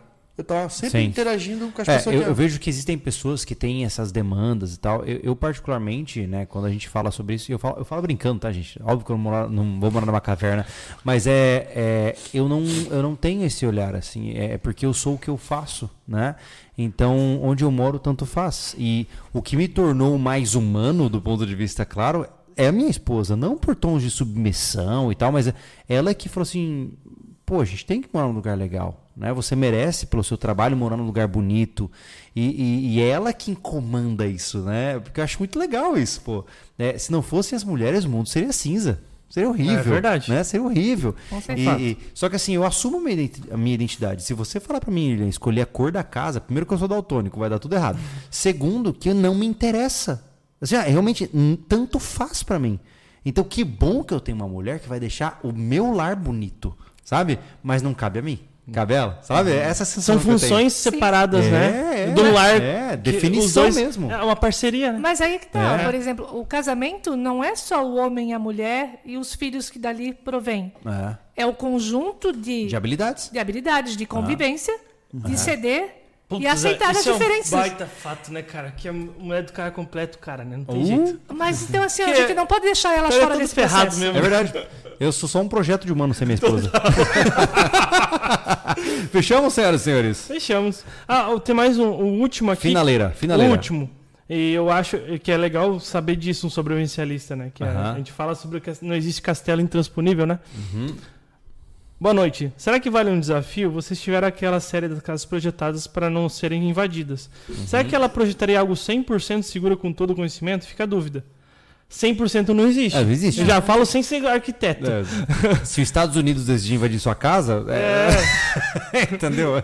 É que nós não conseguimos ter um momento, a não ser que eu morasse dentro de um subsolo, não sei quantos metros. Não, tem que estar morando em Marte. E ainda assim eles te acertam lá. Entendeu? O melhor projeto de segurança... É impossível. É impossível chegar perto, mas... 100%. O melhor projeto de segurança é para um anônimo, que ninguém sabe se ele existe ou onde ele mora. Eu acho que a regra principal é a seguinte, você tem que entender, antes de entender como proteger a sua casa, é do que você está se protegendo.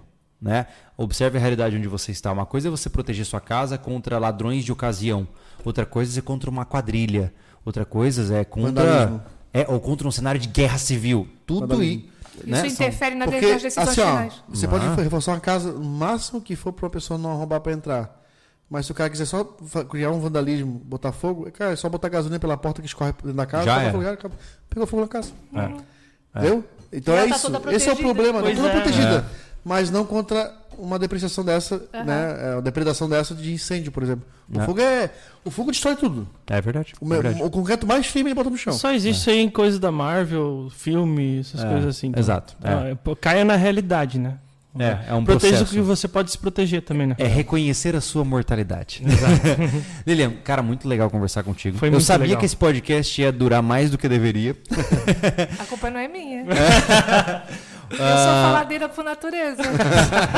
Eu acho que a gente ainda vai conversar várias vezes. Com certeza. Né? E eu acho que existe muito déficit na internet sobre essas opiniões que são embasadas na realidade.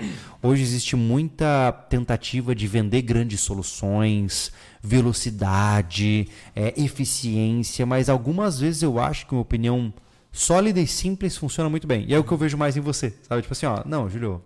É isso aqui, ó. E é legal isso, né? E eu te parabenizo por se posicionar dessa forma. Isso é muito legal mesmo. Eu lidei com bastante arquiteto nesses anos de construção. E a forma que tu apresenta as coisas é muito tranquila. Eu falei pro rapaz, ela é muito ponderada. Já passou confiança de cara, assim, ó. É. Porque tu é da área, tu sabe, né? A pessoa quer botar tudo aquilo que ela estudou e, enfim, se aprimorou. E isso é um terreno complicado para pessoas que, de repente... um profissional que não sente o que o cliente quer e chega querendo vender muita ideia, né? E o legal é que tu faz isso, tu pega, tu constrói tudo, sabe? Essa captação. Mas na realidade. Então é isso aqui, ó. Porque a gente é muito, muito franco no que a gente quer. A gente não quer floreio. Tá todo mundo sonhando com a sua casa, mas quer fazer uma coisa que seja sustentável pra gente, né? Que seja realista, né? E que ao mesmo tempo que não seja uma coisa tão enxuta assim, né? Eu venho da concepção que a casa ela é o maior patrimônio da vida de uma família, né? Depende de carro, o tipo de roupa que usa. Ali. Tudo dá problema, mas ali é o teu lugar. Né? Durante 15, 16 anos eu tive um bocado de experiência com bastante arquiteto. E a Lilian me ganhou quando eu fiquei de enxerido escutando ela fazer o mítico Júlio. Sabe que eu vi na nossa primeira reunião ele estava editando um vídeo atrás de mim. E eu vi, tipo, muito pé no chão, muito conhecimento prático, sabe? Eu sinto que a Lilian não é a arquiteta que me faria fazer uma forma de moldura por 5 vezes numa mesma obra, entendeu? Apesar de para você não significar muito, o Thiago elogiar é bom, hein? Não, é sério, foi um prazer imenso te conhecer, realmente. Ela surpreendeu e cada vez quando eu penso um negócio, eu passo para ela de uma forma que eu não sou um cara que é bom de comunicação e ela entender, tipo, isso aí me transparece muita autoridade no que está fazendo. Dá tranquilidade, né? No processo. Exato. Né? Gente, muito obrigado pela presença de todos vocês. Eu espero que vocês possam acompanhar as próximas cenas desses capítulos. E no mais, nos vemos no próximo podcast. Aí, valeu. Boa noite para vocês. Até a próxima. Valeu, gente. Falou.